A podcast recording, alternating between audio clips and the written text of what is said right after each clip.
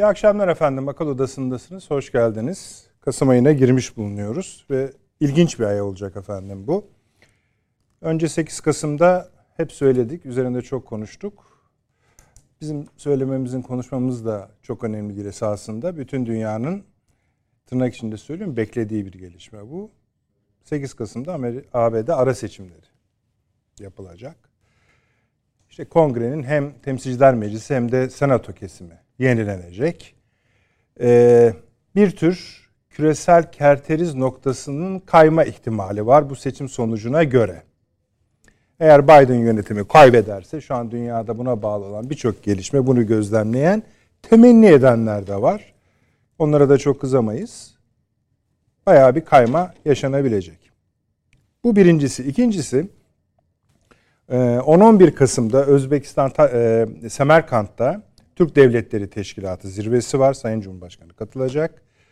Burada da önemli kararlar bekleniyor ama Türkiye açısından ayrıca bir önemi var. O önemde Kuzey Kıbrıs Türkiye Cumhuriyeti'ne ilişkin bir kabulün ortaya çıkma ihtimali. Buna üyelik de olabilir, resmi metinlerde yer alması da olabilir. Böyle bir beklenti e, hali yük, yani yükselmiş bulunuyor. Aynı zamanda e, bu zirve biliyorsunuz artık dünyada da yakından takip edilen bir e, zirve. Türk Devletleri Teşkilatı organizasyonu zaten öyle. Bunları da şöyle efendim dünyanın doğuya eğiliminin parçalarından görüyorlar. Yani Şangay İşbirliği Teşkilatı da öyle kısa süre önce yapılan e, konferans da öyle Asya Güvenliği ve İşbirliği Konferansı. Bu ikincisi. Üçüncüsü de bu da çok önemli. G20 zirvesi yapılacak efendim Endonezya Bali'de 15-16 Kasım'da üst üste hepsi geliyor. Burada da bir e, süper güç buluşması gerçekleşir mi gerçekleşmez mi bu takip ediliyor. Yani Biden'la Putin arasında.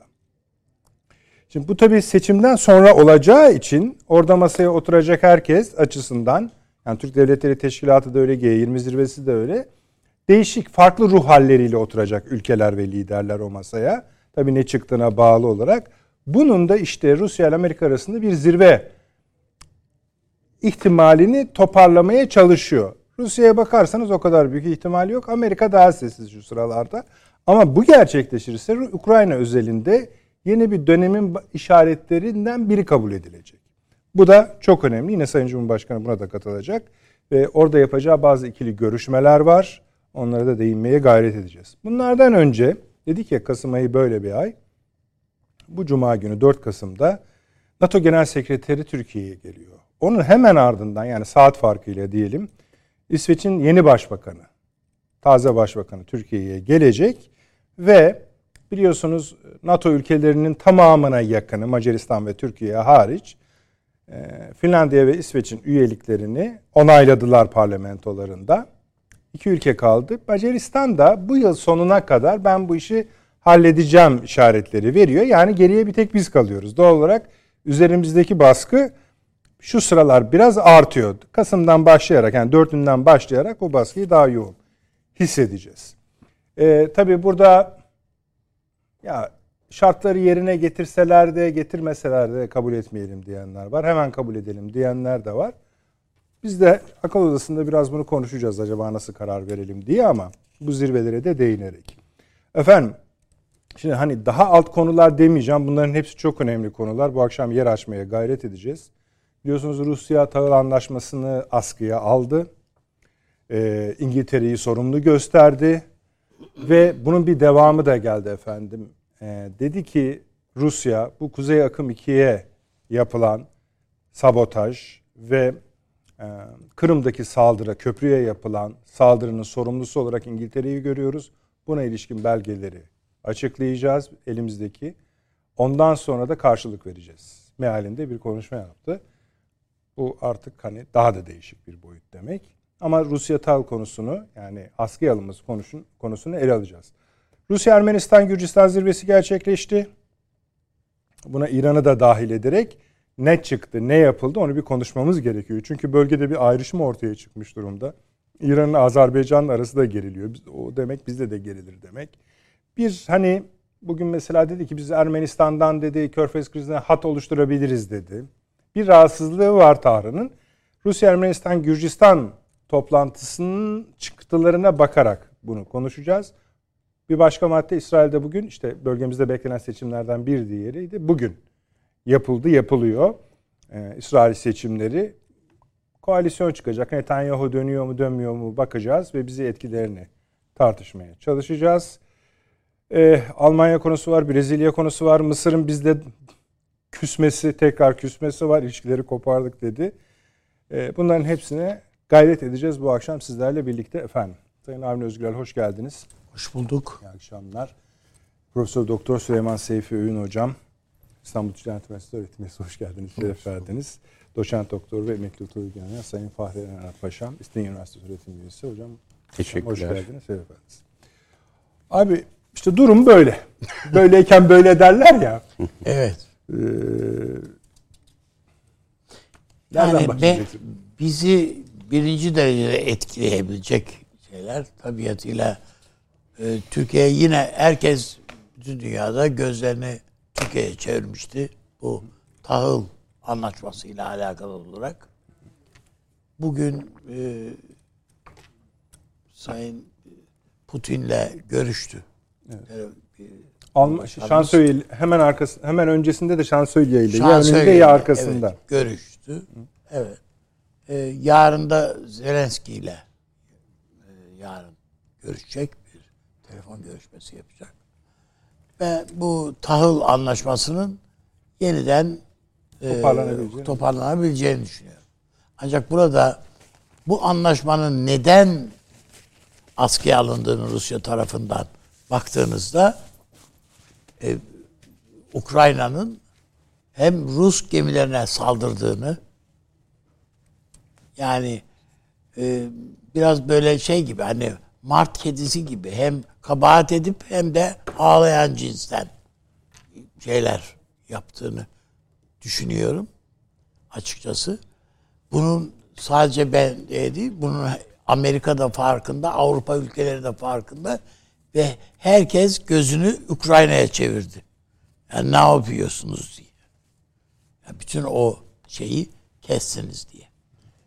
Dolayısıyla ben e, Ukrayna'nın e, Rusya'yı suçlu göstermek için işte bu nükleer silah yani Kirli o, silah. Daha doğrusu kirli silah, kirli bomba dedikleri silah e, kullanmak da dahil olmak üzere kendi vatandaşlarını öldürmeye dönük biliyorsunuz.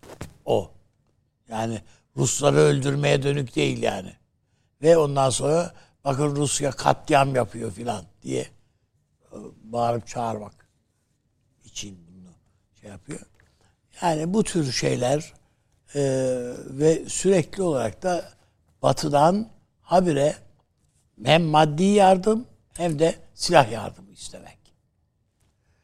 E, o arada biliyorsunuz e, Türkiye Polonya ile çok iyi bir silah anlaşması bu insansız hava araçlarıyla ilgili çok önemli büyük bir paket anlaşma imzaladı. Bunların ilk partisini teslim et- ediyor falan. İşte geri kalanını da yakın zamanda teslim edecek. Ben bölgede barış ümidinin giderek güçlendiğini düşünüyorum. Yani? Amerika dahil buna. Yani tabii elbette 8'indeki seçim sonucu ne ortaya çıkarır, e, Biden durumu ne olur yani zaten Abi bakarsanız yine temkinli konuşuyoruz ama yani bugünkü şeyler de Kamala anketler Harris eğer tutmasa düşüyordu yani adam. Değil mi? Aman diye tuttu ve e, şey Kamala olmadı. onu düşmüyorken de yapmış olabilir öyle gözüksün diye. Ama yok e, böyle öne gitti yani. Baya. Ve sırf o amaçla arkasında bir şey kontrol amacıyla arkasında dolaştırdıkları gayet açık yani görünüyor. Ee, bu onun için önümüzdeki dönemde Biden'ın dışında bir çözüm e, Demokrat Parti arayacak. Artık yani her ne kadar e, Biden e, daha karar vermedim aday olup olmayacağıma falan gibi şeyler konuşmalar yaptıysa da ona pek bu işi bırakmazlar yani aday yani mutlaka ve mutlaka bir Demokrat Parti bir başkasını belirleyecek. Ama daha da önemlisi hemen bu sekizinden sonra ortaya çıkacak bir değerlendirmenin olması lazım. Amerika bir takım kararları vermesi lazım. Bu e, önümüz önünde çünkü en önemlisi 40 milyar dolarlık bir Ukrayna projesi şey var, paketi var. Abi Zelenski diyor ki şimdi bir tane paket evet. açıklamış şey Biden 120 milyon dolarlık. Bunu duyuruyor. Yetmez. Duyurur duyurur duyurmaz Twitter'da bize Amerika'nın vaat edip vermediği yardımlar listesi. Evet. Bu sefer şöyle bir şey olmuş. Biden telefon açmışlar ve çok sert bir kavga kavga dediğim yani Biden kavga etmiş. Evet. Ondan sonra da video çekmiş. Yani şey. tabii bir Amerikan Zelenski, başkanı Amerika ne kadar kavga edebilirse. Tabii. Ondan sonra Zelenski de video çekip işte canımız Amerika biz her şeyimizi ona borçluyuz. Ee, dalgalansın bayrağın konuşması yapmış. Ee, yani sürekli bir sızlanma hali var Zelenski'de ama yardımların gelip gelmediği de boynu açıklanıyor. İşte terk edilmiş sevgili şeyi. İşte ama yardım bu. geliyor mu bilmiyoruz para. Hayır mecburlar. Hı. Yani çünkü Ukrayna devlet başkanı Amerika Birleşik Devletleri'ni rehin aldı esasında. Bilmiyoruz belki elinde istihbarat şeyleri var. Bilgileri var. Bir takım verilmiş sözler var. Şunlar var, bunlar var. Yani savaştan önce Ukrayna'ya yapılmış Ukrayna'ya yapılmış bir takım mutabakatlar var. Hatırlıyorsanız Ukrayna'nın içinde bir takım Amerikan askerlerinin görev yaptığı birimler tespit edildi ve bunları savaş sırasında vurulan var. Bunların içinde esir düşenler var Rusya'ya. Onun için yani ben Zelenski'nin e, bu manada baskı yaptığını, onun için baskı yaptığını düşünüyorum. Sadece Amerika'ya mı? Hayır. Bütün Batı ülkelerine ve tabii en başta Almanya'ya baskı yapıyor. E, ve haksız mı? Hayır. Adama sözler verilmiş. Yürü arkandayız. O da yürüdü. Şöyle, yani gerçi Vogue dergisine falan yürüyor arada ama yani olsun. Çok eleştirel buluyorum Zelenski'ye karşı. Ben adamın bir vatan haini olduğunu söyledim yani. Bir ben kibar Ukrayna Ukrayna haini bir adam. Evet. Yani mutlaka savaş suçlusu olarak Ukrayna devleti bunu evet. savaş sonrası mutlaka yargılamalı. Bu, yani bu ya bu savaş bana göre bir yani savaş tarihinde, askerlik tarihinde mutlaka okutulmalı. Ayrıyeten çalışılmalı ve okutulmalı. Nasıl çıktı, nasıl oldu diye. Şimdi, yani Rusya cephesi de tabii gayet okutulur o ayrı. Şimdi abi şöyle şimdi askıya alınca bu tahıl meselesini Rusya tabii işin şekli şöyle de ortaya çıktı. Ortada iki tane anlaşma var. Ama hiçbiri Rusya ile Ukrayna'nın birbirini muhatap aldığı anlaşmalar değil. Mesela Tabii, Birleşmiş, Milletler, Birleşmiş Milletler Ukrayna, Türkiye, Birleşmiş Milletler Türkiye, Rusya gibi. Sonuç olarak şöyle bir cümle çıkabildi ortaya. Ee, işte Rusyasız Hı. gibi. Bugün de Putin dedi ki gemiler için tehlikeli olur dedi. E tabii. Yani, yani söylemesine gerek var mı yani? Bunu işte bunlar, akıl olan düşünür yani bu kadarını. Bir izan sahibinin bunu düşünmesi lazım. İşte ama medya sizin kadar izan sahibi mi bilmiyoruz. Yok canım öyle hepsi biliyor. Herkes biliyor. Peki. Siz iki tane bu konuya özel şeyi yukarı çıkarmış buluyorsunuz başlığı. Bir, çözüleceğini düşünüyorsunuz. Evet. İki. Mecburen çözecekler. Buna Amerika'nın artık tahammülü kalmadı. İki. Bu dedin. şeye, bu şirretliğe. Bak bu Ukrayna şirretliğine Çünkü artık bir şirretlik boyutuna vardı. Yani neredeyse yani geliyorsan gel, yardım parayı gönderiyorsan gönder, yoksa bak açıklarıma falan dönüştü iş. Yani şantaja dönüştü. Onun için yani bu e, diyorum ya bu bu şirretliğe ne Amerika'nın tahammül etmesi mümkün ne başka bir şey.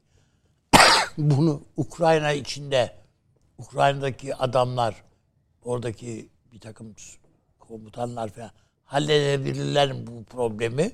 Onu bilmiyorum. Ama bunu halletmek deyince de adamı çekip vurmak demek değil yani. E, bu öyle kolay bir iş değil çünkü. Yani adam e, tişörtlerini giyip çıkıyor yani biliyorsunuz. Peki.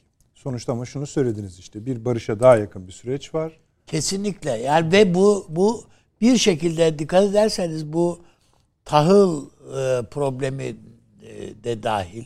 Bu nükleer silah meseleleri tartışmaları da dahil.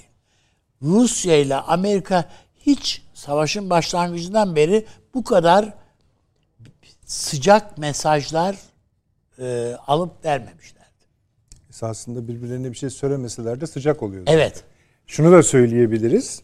Açılışta bahsetmiştim ya evet. hani bu saldırıları İngiltere yapıyor. Yani tatbikatından bile Amerika ya Putin Amerika'yı bilgilendiriyor. Şöyle yapacağız, böyle yapacağız. Falan. Ve işte bu sa- sabotajlarda Amerika'nın adını geçirmiyor. Evet. İngiltere yapıyor bunları diyor. E tabi. Doğru. Devam edeceğiz. Hocam yani şeyden de yani içeride bir çıkma yaptı e, Avni Bey ama siz mesela 8 Kasım seçimleri üzerinden de görebilirsiniz. Bu vesileyle de hatırlatayım 8 Kasım orada salı günleri yapılıyor efendim seçimler hep. Bizim programımıza denk geliyor. Yani o akşam yani önümüzdeki salı günü yine birlikteyiz. Seçimle birlikte program yapmış olacağız. Heyecanlı. Heyecanlı olacak yani. Çok çok yani e, sanırım onlar da çok heyecanlılar. Sayın Hocam oradaki yazılara çizilenlere Amerika'da bakınca... ilk defa bu kadar yüksek katılma oranı yüksek bir seçim yapılıyor. Bir de e, madem öyle şimdiden bilgilendi hani altını çizmiş olalım. E, Süleyman Hocam e, işte kongre ikiye ayrılıyor biliyorsunuz. Temsilciler Meclisi, Senato. Temsilciler Meclisi'nin 435 tane şey var. Hı hı. Vekili var, parlamenter. Bunların tamamı yenilecek. Senato'nun 50, e, Senato'nun üçte biri yenilenecek. Artı eyaletler. Eyaletleri de küçümsememek lazım. Orayı valilik diye geçiyor. Çünkü biliyorsunuz Amerika'da ne zaman kriz olsa sosyal, ekonomik, siyasal fark etmez. Bunlar hemen eski travmalarını hatırlıyorlar. Sadece kuzey güney değil bizim bildiğimiz doğu batı arasında da sorunları var. Şu anda da sorunları var. Görüyoruz zaten. Doğal olarak buradan istikrarsızlık çıkması halinde dünyadaki birçok krizde değil kendi içleriyle de uğraşmak zorunda kalacaklar. Başta ekonomi olmak üzere. Bağışlayın buyurun. Estağfurullah. Şunu soralım kendimize. Bizi niye bu kadar ilgilendiriyor bu Amerikan seçimleri acaba? Yani baktığınız zaman işte ortada bir savaş var ve tehlike giderek büyüyor. Yaygınlaşma eğilimi gösteriyor. Daha beteri nükleer bir savaşa doğru tırmanma riski veya potansiyeli taşıyor. Amerika'da tutalım ki Cumhuriyetçiler müthiş bir seçim galibiyeti elde etmiş olsun. Ne olacak mesela? Yani bunun ucu açık. Yani ne olacak mesela? Bilmiyorum. Şu anlamda soruyorsunuz herhalde değil mi? Daha iyi mi olacak, daha kötü mü olacak? Hayır, hayır bir de belirsiz yani şimdi ne olacak? Mesela peki Biden istifa mı edecek bunun üzerine? Yok öyle bir şey yok da hani. E, tamam yani değil mi? Ama işte Devam şöyle edecek. olmaz mı? Hani da, mesela diyelim ki kaybetti. Evet. İki kanadı da. Devam edecek mi? Edecek. Yani başkanlıktan alamazsınız. Az ya muhtemelen o etmeyecek de onun... Heh, peki. E, Her halükarda bir istikrarsızlık ortaya çıkacak. Evet. Dolayısıyla bu savaş... Kazansa da öyle esasında. Tabii. Neyse. Bu savaş ve bu savaşın yol açtığı dünya tablosu, manzarası bu seçimlere çok da bağlı değil bence. Yani benim endişem şu. aşağı yukarı kaç ay oldu başlayalı? Şubat sonundan itibaren değil mi? Yani Mayıs, Haziran, Temmuz, Ağustos, Eylül, Ekim. 7-8 ay. 7-8 ay. 7-8 ay sürmüş. böylesine kritik bir coğrafyada çok farklı güçleri çetin bir hesaplaşmanın içine sokmuş bir savaşın sona erdirilmesi de başlı başına hatta bence çıkarılmasından daha zordur. Kere bunu bir yere yazmamız lazım. Yani şöyle bir şey mi bekleyebiliriz? Yani diyelim ki demokratlar kaybetti ve çekildiler. Yerine Trump geldi mesela ve ezici bir e, parlamenter üstünlükle falan. Ne yapacak Trump? Şunu mu yapmasını bekliyorsun? Hadi Amerikan ordusu geri Avrupa'dan. Ha, Almanya'ya falan çok gittik. Polonya ile olan ikili anlaşmaları kaldırıyoruz. Avrupa rahat et. Açın gaz şeylerini falan mı diyecek yani? Bunu mu bekliyoruz? Hiç zannetmiyorum. Yani bu savaş öyle bir noktaya geldi ki insan iradesinin buna tabi siyasal irade diyelim bunu e, düzeltmesi sulha kavuşturması, selamete kavuşturması falan çok çok güçleşti. Onu söyleyeyim yani. Tabii e, benden kat be kat tecrübeli olan e, Avni Özgürel Üstadımız barışa yakınız dediği zaman içime doğrusu serin sular serpiliyor ama e, doğrusu aynı kanaatte değilim. Yani giderek daha içinden çıkılmaz işler geliyor, bekliyor, bekliyor bizi. Tabii ben böyle söylediğim zaman kötümser konuşuyorsun, karamsar konuşuyorsun falan. E ne yapayım yani ben de burada e, e, iyimserlik aşılama gibi bir fonksiyonum yok. E, kontrolden çıkıyor bu savaş. Yani bu savaşın önce ateşkes, sonra bir barışa esenliğe kavuşturulması, bir pazarlığa açılması, tarafları ortak olarak tatmin edecek bir sonuca ulaştırılması için bir irade lazım. Öyle bir irade yok. Benim ürktüğüm taraf işin bu tarafı. Bu tarafı. Bu kadar deli saçması laflar ediyor Biden. Bu kadar yani bunu söylemek zorundayım. Hakikaten artık akılla filan izah edemiyorum ben bu konuşmaları. Alman dış şansölyesi, bilmem Fransız başkanı, bilmem kim. Bu adamların söylediği bu deli saçması laflarda bile bir umut ışığı olur. Yani bir barışı telaffuz et. Adamlar lügatlarından silmiş bu kelimeyi. Şimdi böyle bir durumda yani şu böyle de olabilir. Ama ya bir yerde bir bir şey vardır. Yani bu savaşı da kontrol edebilecek, onun üstünde bir takım mesela maddi zorunluluklar falan vardır. Onlar devreye girer. Bakın Almanya'da bunun böyle olmadığını görüyoruz. Almanya ne demek? Almanya sanayi demek. Adamların ontolojik gerçekliği bu. Bir sanayi toplumu Alman toplumu. Ve Alman sanayinin bugüne kadar saat gibi işleyen Alman sanayinin yok olması için ne yapılabilir diye hani sorulsa onlar yapılıyor işte. Ya bu sanayinin bir sahibi var değil mi? Yani işte girişimciler var, iş adamları, Alman ticaret odası var, Alman sanayi odası var falan. Ne yapıyor bu adamlar? Yani şu an onları taşıyan dal Alman siyasetçileri tarafından umarsızca, hunharca, acımasızca kesiliyor. Düşecekler. Duymuyoruz seslerini. Böyle bir akıl tutulması olur mu? Almanya'nın maddi olarak Almanya olmasına yol açan dinamikler bile etkili olamıyor. Nasıl düzelecek bu? Yani şimdi sormak lazım. Hani iki taraf savaşır da barış için uğraşan bir üçüncü taraf olur. Var mı böyle bir taraf? Yok. Birleşmiş Milletler deseniz hani valla şöyle bir tabirleri ancak, söylemek e, Süleyman Hocam. Hani Avrupa bütün olarak yani Almanya'da dahil evet. sızlanıyor zaten bu savaş yüzünden. Yani sürekli bahlanıyor. Bir şey yapıyorlar mı? Hayır. Allah Onda bir problem yok. Evet. Ya, hani baya baya ezikleniyorlar, korkuyorlar yani. Öyle tabir ediyoruz. Niye? Seçimde 8 Kasım seçimlerinin iktidarı zayıflatması, yani Beyaz Saray'ı zayıflatması belki onların pozisyonlarında bir yüreklenme yaratır diye. Yani bunun mesela e, şeyi var mı? Adresi var mı? Böyle bir e, beklentinin takipçisi olalım da yani kime gider bu e, mektup? Yani baktığınız zaman Almanya'da bugün barışı telaffuz eden adam yok ki. Yani ya şunu deseler mesela sosyal demokratlar içinden mesela bir grup en azından bir, bir şey ya yani yok biz bundan memnun değiliz. Bunu durdurmak istiyoruz. Almanya kaybediyor. Göz göre göre kaybediyor. Alman ulusu kaybediyor falan gibi lafları hayır. Bunu Alman milliyetçiliğinin e, en uç noktasında olan şeyler söylemiyor. Alman nazileri falan söylemiyor. Hoş beklemiyorum ben onlardan da yani mesela Löpen mi söylüyor? Yani milliyetçi hassasiyetlere sahip olan bunlar. Yalancı bunlar çünkü. Yani sola bakıyorsunuz yerlerde sürünüyorlar. E kim yapacak bunu?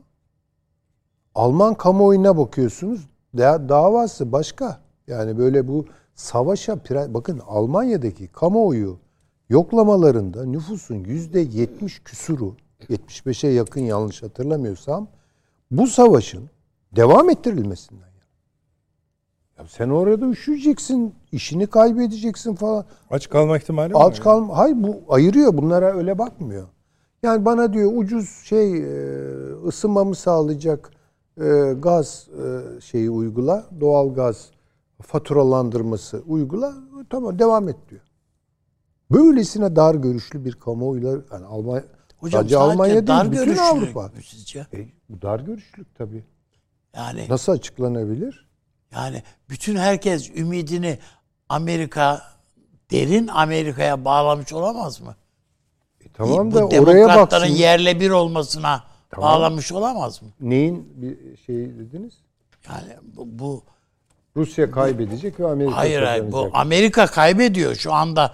Amerika kan tamam, kaybediyor şu anda. Doğru söylüyorsunuz. E bu kan kaybedişin bir faturası olacak Amerika için. Tamam. E bu ama Avrupa'ya da bir aranan kan bulundu de şeyi sinyali verilebilir yani. Valla Amerika çökerse Amerikan İnşallah ekonomi, yani çökecek. Bunun de, altında kalmayacak hiçbir yer yok. Şimdi ta girişimde ortak yok. koordinasyon merkezi bir açıklama yaptı şimdi. Ee, Türkiye, Ukrayna ve Birleşmiş Milletler'in Karadeniz girişimi çerçevesindeki gemilerin hareketini geçici süreli durdurduğunu. E, tabii canım. Rusya yani Rusya yani, bakın Rusya evet. şöyle konuşuyor. Benim Medvedev'in konuşmalarına baktım. Putin'in falan. Bitti bu iş diyorlar. Bitti. Yani adamların bir müzakere falan tekrar oturalım konuşalım. Bu iş hallolur falan. Katiyen kapılar kapattılar. Bitti. Çünkü zaten Rusya'ya yaramadı bu iş. Bunun ekmeğini Ukrayna yedi. Yani bu tahıl e, şeyinden, dolaşımından, ticaretinden Henüz Rusya bir, bir kuruş kazanmadı doğru Tabii. düzgün. Anlaşma çünkü şunu da içeriyor.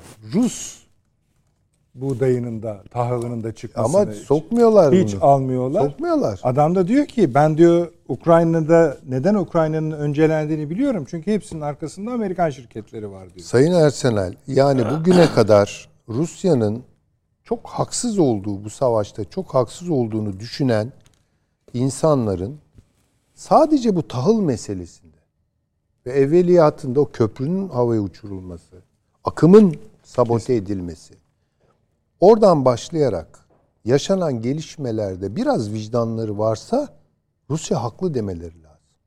Ki bunlar aslında anahtar olay. Tabii ki ya bu yani böyle bir şey neden buna sabotaj yani? yapılıyor sorusunun evet. cevabı zaten bütün savaşın sorumlusunun kim olduğunu kim gösteren. olduğunu ortaya koyuyor.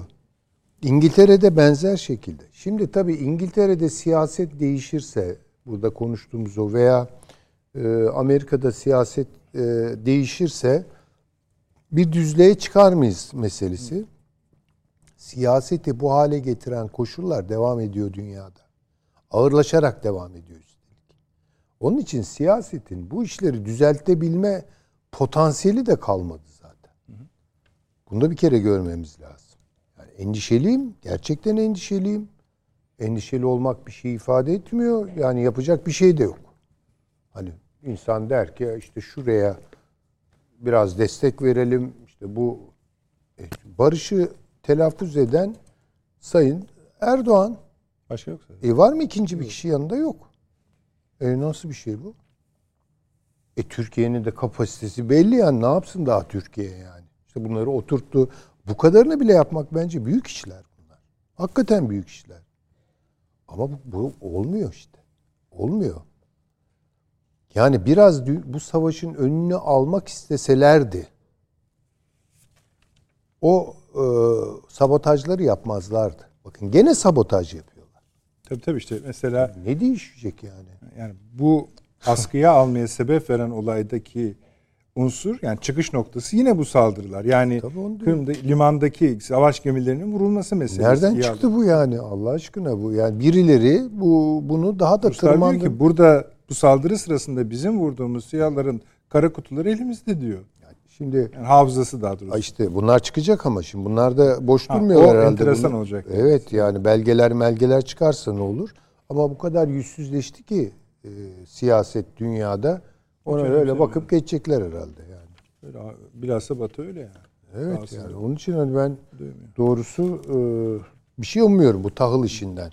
Ve bu daha kötü şeyler doğuracak. Bakın gübre meselesi var. Çok daha önemli bir mesele. Gıda fiyatları patlayacak. Yani bu, bu da ortaya çıkıyor.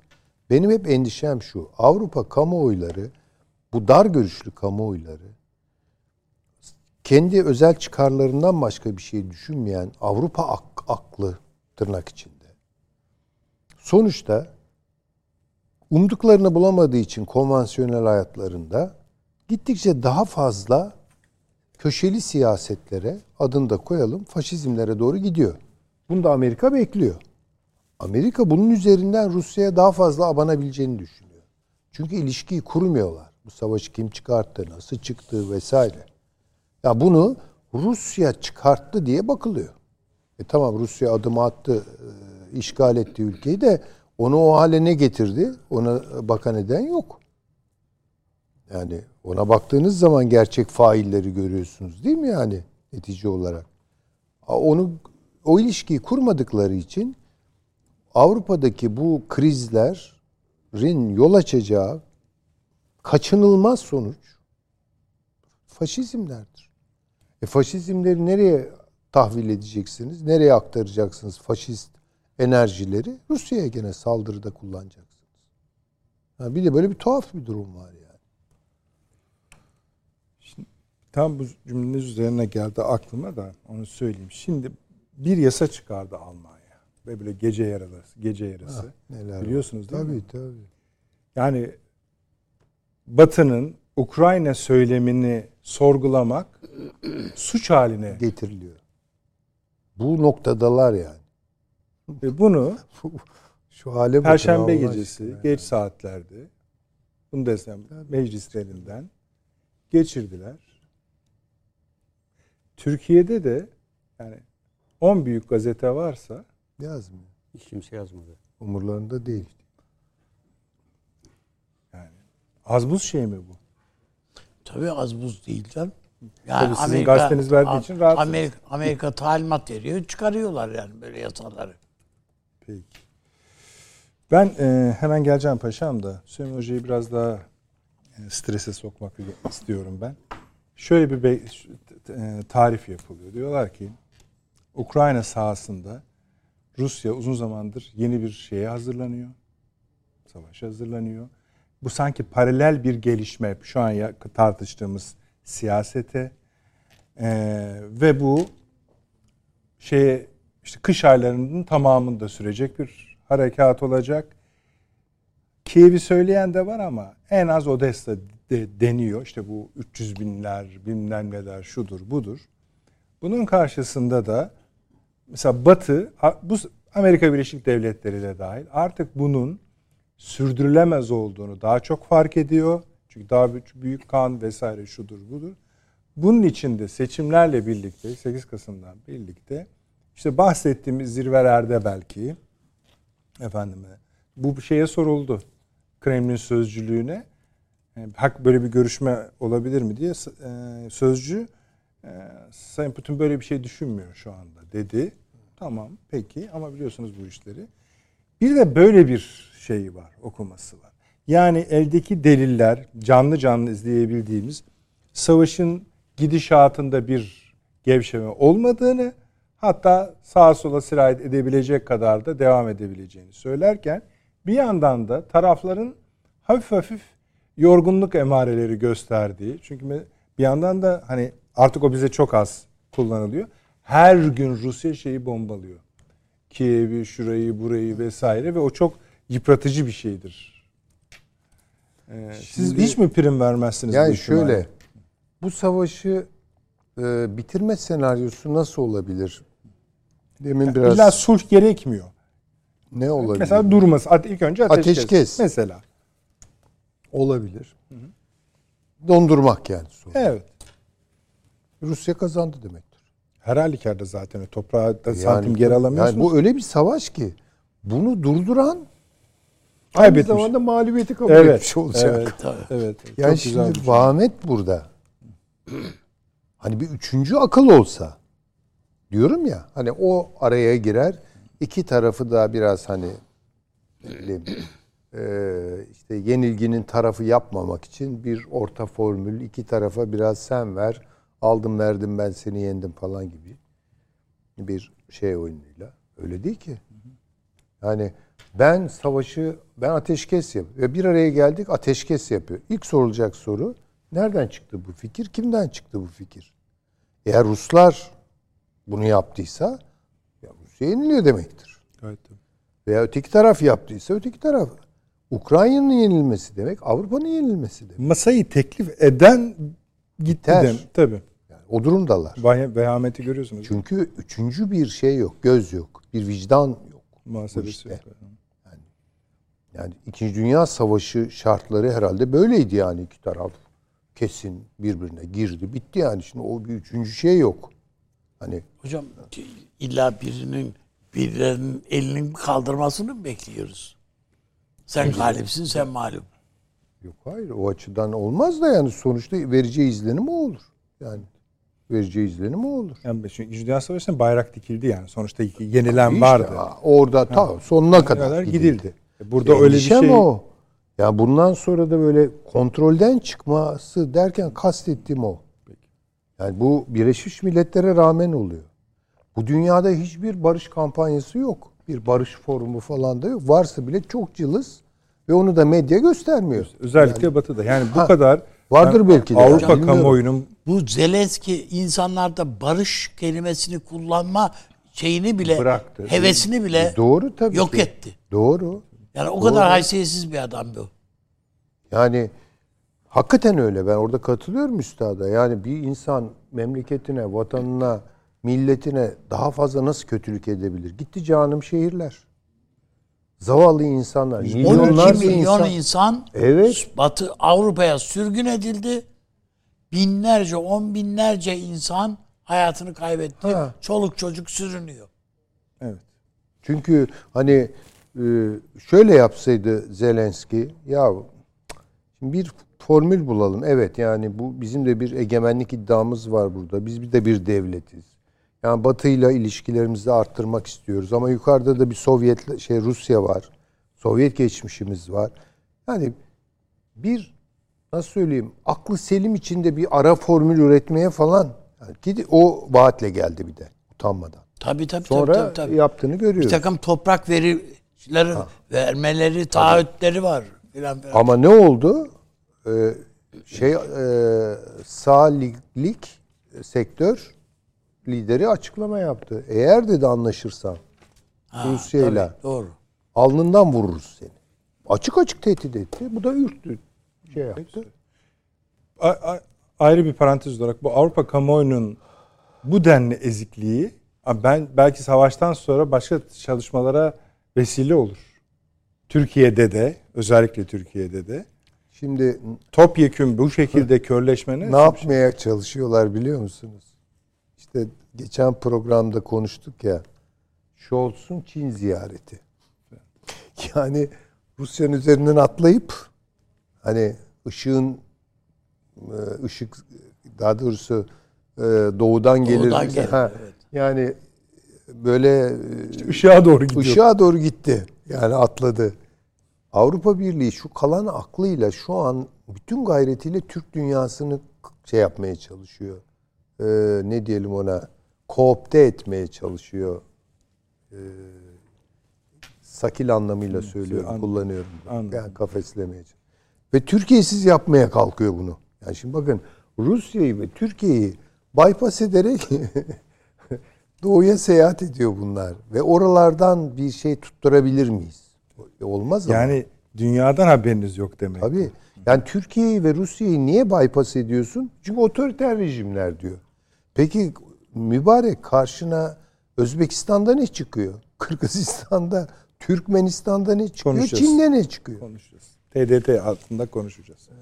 Paşam buyurunuz. İlk önce şeyle başlayayım müsaade ederseniz sizin için uygunsa bu askıya alma tahıl meselesiyle. E, Evet. Yani durumu da netleyelim yani yaşanan şimdi şeyin ne e, hep savaştan söz ediyoruz ama ben dün bir kez daha baktım. Ukrayna ile Rusya arasında her iki tarafın ilan ettiği uluslararası hukuka göre hiçbir savaş ilanı yok. O yüzden de Rusya hatta kendi medyasında e, savaş kelimesini kullananlara bir sürü yaptırım uyguladı. Aynen Almanya'nın e, gece yarısı çıkarttığı e, işte Ukrayna'ya yapılan yardımı e, aman dikkate almayın diye meclisten geçirdiği yasa gibi. Kaldı ki Ukrayna'nın da ilan ettiği bir savaş yok. Dolayısıyla şu anda uluslararası hukuka göre savaşın olmadığı bir süreci yaşıyoruz. Savaş e, her iki tarafın siyasi iradesini birbirinin üzerine etkilemek ve e, benimsetmek üzere uyguladığı ve uluslararası hukuka göre açıkça ilan edilmesi gereken bir kavram. Şu anda esasında yürütülen mücadele uluslararası hukuka uygun değil. Niye? Eğer uluslararası hukuka uygun olursa ve Ukrayna savaş ilan etmesi, etmiş olsaydı Cenevre Harp Hukuku'na göre diğer devletlerin Ukrayna'ya silah yardımında bulunmamaları gerekirdi. Dolayısıyla bunun birçok nedenleri var. Ya niye bu ülkeler savaşı ilan etmiyor diye. Rusya açısından da öyle. Evet Rusya açısından da benzer olay var. Ukrayna açısından ve Rusya açısından niye savaş ilan etmiyorlar? Batı diyor ki efendim savaş suçları mahkemesinde yargılayacağız. Savaş durumu yok ki savaş suçları mahkemesinde yargılayacaklar. İlan edilmemiş bir savaşın içinde savaş kelimesi ortaya atılıyor.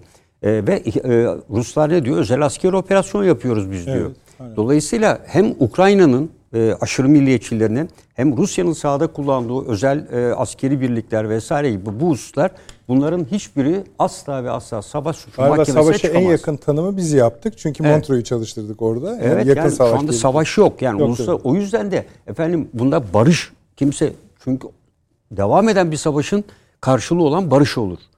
Burada böyle bir şey yok. Biz Dağlık Karabağ bile ne diyor? İkinci Vatan Savaşı ve İkinci Karabağ Savaşı. İsmini böyle konmuştu. Ama burada öyle bir kavram yok. O yüzden de dünya hepsi hem içinde bulunan konjonktür diye olaya tersinden bakıyor. İlan edilmemiş bir savaş e, kavramı da olduğu için e, Rusya'nın e, Gazprom ile Ukrayna'nın Naftogaz isimli şirketi arasında yapılmış bir sözleşme var.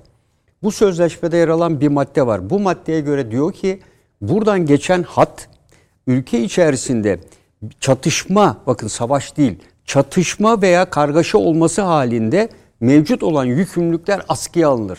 Böyle bir durumda Rusya gönderdiği gazı parasını almış olsa bile gazı göndermemeyebilir. Savaş ilan edilmiş olsa her iki tarafta böyle bir süreç anlaşmaya göre asla mümkün olmayacak. Diğer bir boyutu e, bunu Amerikalı 2024 Şubat'tan önce e, Ukrayna'ya bugüne kadar verdiğimiz silahlar nereye gitti diye Cenevre küçük silahlar e, konusunda çalışma yapan grubun yaptığı bir çalışma var. 2013-15 yılında Ukrayna'ya yapılan yardımlardan 300 bin civarı silah kayıp önceki depolardan da dahil ve bunun sadece 5 bin tanesi bulunabildi.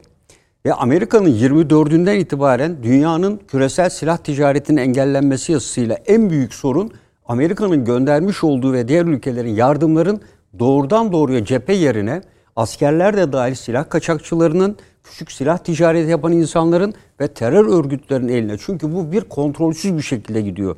Bu olayı daha da e, vahimleştiriyor. Olayın e, bu boyutunda dikkate alarak Rusya-Ukrayna arasındaki savaşa, yani daha doğrusu mücadeleye diyelim, çatışmaya e, bu boyuttan e, bakmak gerekiyor. Bunun birçok daha alt nedenleri var. E, gelelim tahıl koridoru. Tahıl koridorunda Rusya üçüncü kartını sürdü. Birinci kartı enerjiydi. İyi sonuçlar vermeye başladı. İkinci kartını açıkça ilan etti. Daha savaşın başında nükleer silah kullanma yetkisine özel askeri operasyon birlik komutanına verdi. Kardeşim düğmeye sen basarsın dedi. Ve iki gün evvel nükleer silahınız varsa bunu kullanma riski de her zaman vardır diye herkese bir açıklamada bulundu. Ve üçüncüsü iki veya üç gün evvel e, Washington Rusya'nın büyükelçisi Dışişleri Bakanlığı'na şöyle bir çağrıda bulundu. Bizim etrafımızda bulunan nükleer silahları yerlerinden çekerek kendi kıtanıza taşıyın. Nerede var? Türkiye'de var, Hollanda'da var, Belçika'da var. Yani bu konu ileride Türkiye için de gündeme gelebilecek. Yani şu anda Putin'in sertleşmesinde nükleer silahı ile ilgili ciddi bir resleşme var. Ve bu konuda e, tahıl koridoru konusunda e, zamanlama da çok önemli. Amerikan seçimlerin olduğu bir süreçte ve Amerika'nın seçime odaklandığı bir sırada bu konuyu gündeme getirerek tahıl koridorunun açılmasında üç önemli etki vardı. Bunlardan biri dünyadaki gıda güvenliğine katkıda bulunmak. Bununla birlikte sadece burada buğday, ekmek değil, hayvanlara yem olarak giden arpa veya benzeri ürünler de var. Hayvansal ürünler de gidiyor burada sadece açlık değil. İkincisi bununla birlikte özellikle Afrika merkezli göçlerin gıda etkisizliği nedeniyle yetersizliğiyle göç oluşmasının önünde de bir sosyal kontrol sağlayacaktı. Üçüncüsü de kimyasal gübreler. Dünyanın %14'ünü e, azotun Rusya sağlıyor. Potasyumla ve diğerlerinden olanı da ikinci sırada Rusya. Dolayısıyla bu gübreler de tarımsal verimlilik gittiği yerlerde bunlara katkı sağlayacaktı. Şimdi bu üç önemli anahtarı Rusya dünya üzerindeki enerji konusundaki Avrupa'da etkisini gördüğü için ve Sayın Cumhurbaşkanı da biliyorsunuz Balkanlar gezisinde bir açıklama yaptı. Putin ne dedi? Gö- bizi kandırıyorsunuz. Gönderdiğiniz e, buğdayların diyor hepsini siz alıyorsunuz. Rakamlar ortada. %34'ü Avrupa'ya gitmiş. Afrika'ya, fakir fukaraya %14'ü gitmiyor. %14'ü Afrika'ya gidiyor. Ama o fakir fukara Avrupa'ya gelecek. Evet. Yani onu biliyorsun İtalyan söylemişti ya. İtalya'nın yeni seçilen başbakanı Macron'a siz dedi e, Nijerya'yı soyup sovana çevirmezsiniz. O insanlar yerinde kalır Avrupa'ya gelmezler demişti. E, dolayısıyla e, burada e, bence Putin çok ciddi bir santranç hamlesi yapıyor. Bakınız Sivastopol'un Odessa limanına uzaklığı ortalama 220 kilometre. Dolayısıyla Sivastopol'a yapılacak olan bir saldırı yapıp yapılmadığına dair ciddi görüntüler de yok ama yapıldığını kabul etsek bile Odessa merkezli ve o İstanbul Boğazı'nı hedef alan bir rotaya ne ölçüde etkili olacaktır? Efendim orada görev alan gemiler. Orada görev alan gemiler limanda mı olur? O sırada bir sürü sefer yapılıp gidiyor. Dolayısıyla Rusya'nın olayı e, hem e, biliyorsunuz e, Kuzey Akımı 2'ye yapılan sabotaj hem bunda hepsinde de İngiltere'ye e, bu sorumluluğu yüklemek. En son Karadeniz'de uçan e, uçaklar da vardı. Bunlardan dolayı bu sorumluluğu İngiltere'ye yükleyerek Amerika'da giderek artan onurlu barış kavramı için ki giderek kamuoyunda artıyor. Biz bu kadar yardımda bulunuyoruz. Niye Ukrayna'ya yardımda bulunuyoruz? Tepkileri yani aslında artıyor. Avrupa kamuoyuna kıyasla Amerikan kamuoyu daha mı daha aktif e, bu evet. konuda? Bizden kilometrelerce uzakta bunu Amerikan medyasında görebilirsiniz. Son Şeye e, yansıdı canım. İşte evet. adam- 30 tane pa- parlamenter Evet. geri çektiler sonra ama Ve bu, nereye gidiyor diye e, sordular. seçimden sonra daha da hızlanabilir şeklinde yorumlar var. Yani bizden e, Amerika bunları ödünç verme yasası kapsamında veriyor biliyorsun. Borç olarak veriyor. Tabii canım. Şu anda savaşa girmeden önce Ukrayna'nın Avrupa ülkeler ülkelerine borcu ne kadar biliyor musunuz? 90 milyar dolar. Bu yaptıklarıyla birlikte herhalde 200 milyar dolar borcu var. Bir de bu ülkenin yeniden yapılanmasıyla Yapılanması ilişkin. daha da batacak. Evet. Yani bütün bunlara baktığınızda e, Rusya e, elindeki kartları giderek arttırdığını görüyoruz. Ve bence önemli bir konuda burada Amerikan seçimlerine kadar dünyayı bu konuda da ki Amerika'nın e, seçime odaklanmasıyla dünya kamuoyunda oluşacak öncesi ve sonrasıyla en az bir aylık bir boşluk var. Bu boşlukta ciddi anlamda kendi elindeki kartların güvenilirliğini ve kendisine sağlayacağı avantajı arttırmak için sahaya çıktı. Ve bence bu süreç içinde Odessa'ya özel dikkat etmek gerekir. Odessa'ya taktik bir nükleer silah kullanarak veya benzeri bir şeyle bu süreçte Odessa'yı ele geçirebilir. Odessa'ya ele geçirilmesi Ukrayna'nın Herson veya benzeri bölgede yaptığı taarruzların hepsini ortadan kaldıracaktır. İkinci bir konu 15 Aralık'a kadar belirttiniz. 15 Aralık tarihi önemli. Niye önemli? Ukrayna'da toprakları donarak, Donarak. bütün her yerin zırhlı birlik harekatına elverişli olması. Dolayısıyla Putin o sürece kadar olan zamanda zaman ciddi bir şekilde hazırlık içinde bir zaman kazanmak için çabalıyor ve dikkatleri başka bir yöne e, doğru yöneltiyor. E, bu e, stratejik bir yaklaşımıdır e, Putin'in. E, evet Putin e, nükleer silah stratejik kullanamaz. Çünkü stratejik seviyede Amerika üstün ama taktik nükleer silah sayısında e, evet bunları atacak bazı demode olmuş olan sistemler var ama Rusya'nın bariz bir üstünlüğü var. Zaten Amerika Birleşik Devletleri de onu söylüyor.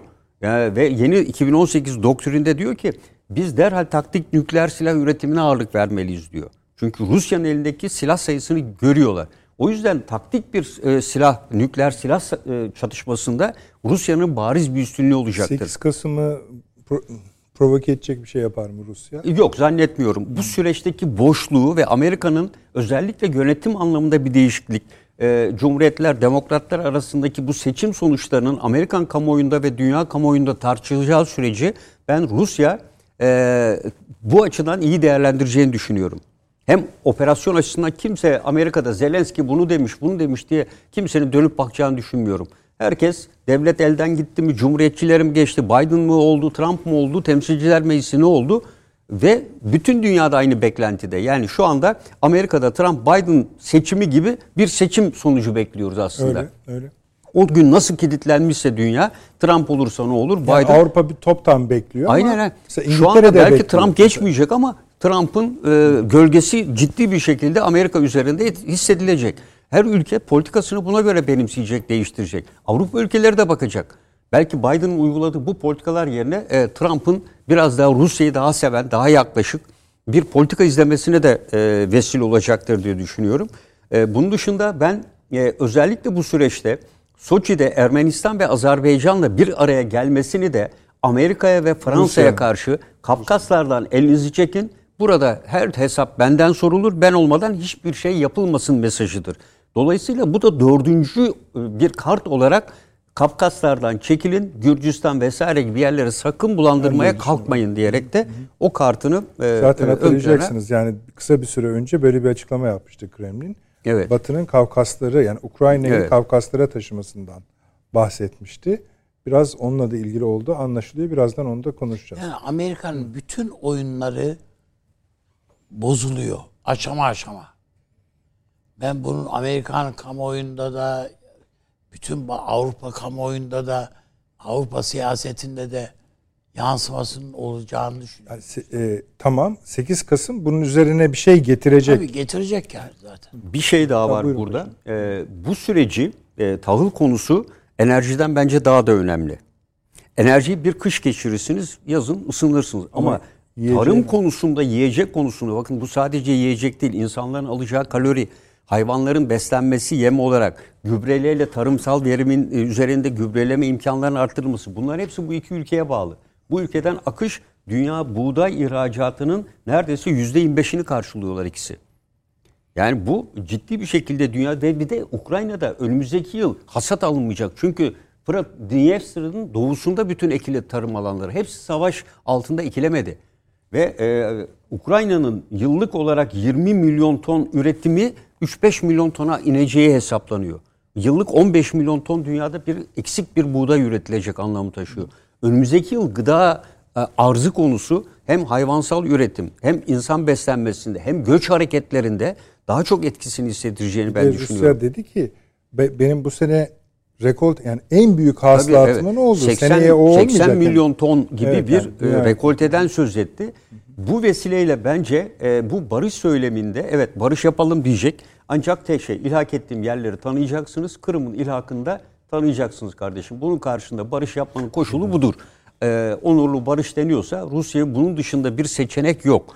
Ama Rusya bunu hızlandırmak için e, NATO sınırları dışında kalacak şekilde yeni bir taktik nükleer silah kullanırsa Odessa merkezini elbette hedef almayabilir. Taktik nükleer silahın e, alanı sınırlıdır.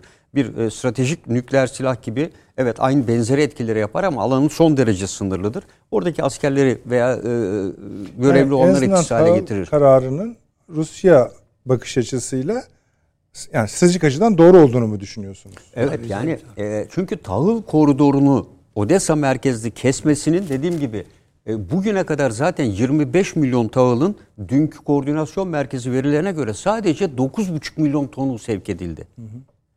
Ve Rusya'dan 1 gram bile buğday ve kimyasal Bugün gübre Pakistan şey, gönderilemedi. 300 bin ton şey 300 ton alacağım ben diye bir açıklama yapmış. Rusya'dan mı? Rusya'dan evet. E, Ya Rusya karayoluyla ve demiryoluyla sevk ettikleri var. Ama bu yolla gitmedi. Çünkü anlaşmada iki tür anlaşma var biliyorsunuz burada. E, Ukrayna ile Rusya arasında direkt bir anlaşma yok. Birleşmiş Milletler Türkiye Ukrayna, Birleşmiş Milletler Evet, Türkiye öyle. Rusya. O yüzden diyor ki Ukrayna beni bağlamıyor diyor Rusya'nın ne yaptığı diyor. Bir de en, dünyanın şu anda en büyük stok Ama bağladı- stoku Rusya'nın elinde. E, Rusya da tabii. Yani Ve önümüzdeki sene yani gramla dağıtacak neredeyse enerjiden Rusya. ön plana diyorum ya yazın insanlar enerji etkisini unutacaklar. Bir de kış ılık mılık geçerse. Ama gıdanın etkisi daha önemli bir silah haline gelecek. Yani şu anda e, bakın şeyin Birleşmiş Yani üç, Milletler üç bugün kalemde mesela ilk- darlıyor diyor. Evet. Bugün mesela Moskova'ya ilk kar yağmış. Evet. evet. Ukrayna'da da var. Birliklerin Ukrayna'da görüntüleri da var. var, evet. Zeminde hep kar e, görüyor. Bugünün e, saat ve dakikasıyla söylüyor. E, bakın şeyin e, Birleşmiş Milletler'in e, yaptığı bir e, açıklama var. E, yeni e, rapor yayınladı. Dünyada 53 ülkede şu anda 193 milyon insan Afrika ağırlıklı e, açlık sınırında ve ölümle mücadele ediliyor diyor. Çok acil olarak Afrika'da buna ihtiyaç var e, olduğunu ifade ediyor. E, bu tabii Afrika ülkesinde hem göçleri hem de iç çatışmaları da artıracak. Ya bakın bugün Somali'de Mogadishu'ya düzenlenen yüzden fazla kişinin öldüğü iki saldırı da sıradan ve dünyanın kendi işine düştüğü küresel düzenin anarşik ortama girdiğinin bir sonucudur. Burkina Faso darbesi Fransa-Rusya arasındaki ilişkilerin hale geldiğini ve Avrupa'nın Avrupa'dan Fransa'nın gözünü ayıramamasının bir sonucudur. Bugün Çin bir açıklama daha yaptı.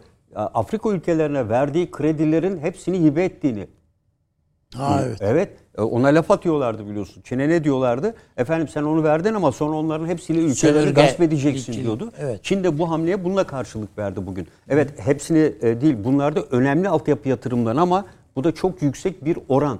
Yani Afrika'ya doğru da bir hamle yapıyorlar şimdi. Hem Rusya yapıyor sadece kendi sınırları içinde değil ama bence Rusya'nın ileri sürdüğü kendi ana karanın dışındaki nükleer silahlarını etrafımdan çek ifadesi çok Aslında önemli. bu savaşın ilk başında başlamadan önce verdiği Söylediği şeyler şey, anlaşmaları oturtacak adam. Evet, evet, söylüyor. evet, evet. Öyle anlıyoruz Evet. yani. Ben bu e, yani Avrupa'nın hemen hemen her ülkesinden bu kışın nasıl geçeceğine ilişkin gıda, enerji vesaire yani elektrik şu bu bir sürü haber geliyor. Hepsini artık hani bir arada derlemenin falan bir Evet. anlamı yok. Ama mesela Amerika açısından mesela Fox News'un tabii ki taraflı bir kanal bu. Ee, özel haberiydi bu. Amerika'da çok yankı buldu. Bizde sınırlı. 25 gün içinde diyor e, şey bitiyor dizel e, yakıt kalmıyor diyor. Amerika'nın 25 günlük dizel yakıt stoku var. Ondan sonra ne kamyon çalışır, ne tren çalışır, ne mavlalar işte gemiler çalışır. Haberleri bu. 25 gün. Doğru değil bilemeyiz. Çünkü o da sonuçta büyük bir kanal ama taraflı bir kanal olduğunu biliyoruz. Rusya, Rusya e, durum üstünlüğü diyeniz askeri harekatta bence durum üstünlüğünü şu aşamada harekat sahada olmasa bile farklı olabilir. E, politik anlamda e, durum üstünlüğünü İşte bu nedenlerle geçirdi. Süleyman Hocam acaba Amerika biraz daha yumuşar mı diyorduk. Göreceğiz. Ha, Tabii göreceğiz Çünkü ama hani yani Amerika'nın yumuşaması bu e, süreci tamamen devletler arası ilişkilere veya gerilim alanlarına falan odaklayarak e, değerlendirirsek bir şeyleri eksik bırakıyoruz gibi geliyor bana. Bunu daha belki bir iki e, oturumumuzda da söyledim. Yani şimdi bir kere bu devletlerin bu e, kontrolsüz davranışları, siyasal kamuoylarının bu ne olduğu belli olmayan halleri bunlar devam edecek olursa bir kere müthiş bir çarpışma alanı olacak dünyada. Bu bir yerden sonra işte bu kamuoylarının devletlerden hesap sormasıyla falan neticelenecek.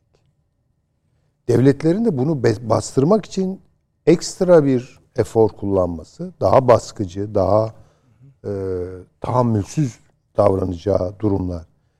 Bunun getireceği istikrarsızlıklar başka istikrarsızlıkları bir dizi istikrarsızlık isteniyor ve burada kullanılıyor bütün bunların hepsi. Bunu kullanan kim diye sormak lazım. ya az çok kestirebiliyoruz Süleyman Hocam. Bazı yani hepsini Yani işte o zaman da tabii e, hesap merci artık yok bu işte. Çünkü e, devletten hesap sorarsınız. Da onlardan hesap soracak bir mekanizma yok yani. Hocam ben mesela düşünemezdim. Yani Amerikan e, meclis başkanının ev, evinin basılacağını ve koca yani karısının veya da kocasının sa- saldırıya uğrayacağını bayağı kafasına değil mi kafatası falan çatlamış adamın falan. Yani bunun hiçbir Çok etrafında koruması bilmem nesi filan filan. Yani bütün bunlar ya bakın ya ne kadar boşta bir devlet yani. Şöyle söyleyebilir yani? miyim? Yani Amerika'dan ne zaman ümit var olabilirim tırnak içinde? Amerika yeniden bir üretim gücüne dönüşebilirse. Ha o 10 yıl. Efendim imkansız. Yo 10 yılda 10 yılda toparlayamaz. E tamam o zaman. Ben Yani. Amerikan ekonomisini takip ettiğimiz zaman ortaya çıkan rakamlar, trendler, gidişatlar bunun e, tedavisi olmayan bir duruma geldiğini gösteriyor. Zaten Amerika niye böylesine yani devleti işte ordusunu, silahlarını falan kuşanarak bütün dünyayı yeniden meydan okumaya başladı. Değil mi? Avrupa'yı işte dövdü, Rusya'yı savaşa soktu vesaire. Niye ya? Bunlar çaresizlik ve ümitsizlik. Ama şimdi bütün bunların dalga dalga yaşanıp bir yerden sonra ya lanet olsun deyip büyük bir insanlık kütlesini ne kadarı sağ kalacak bilemiyorum.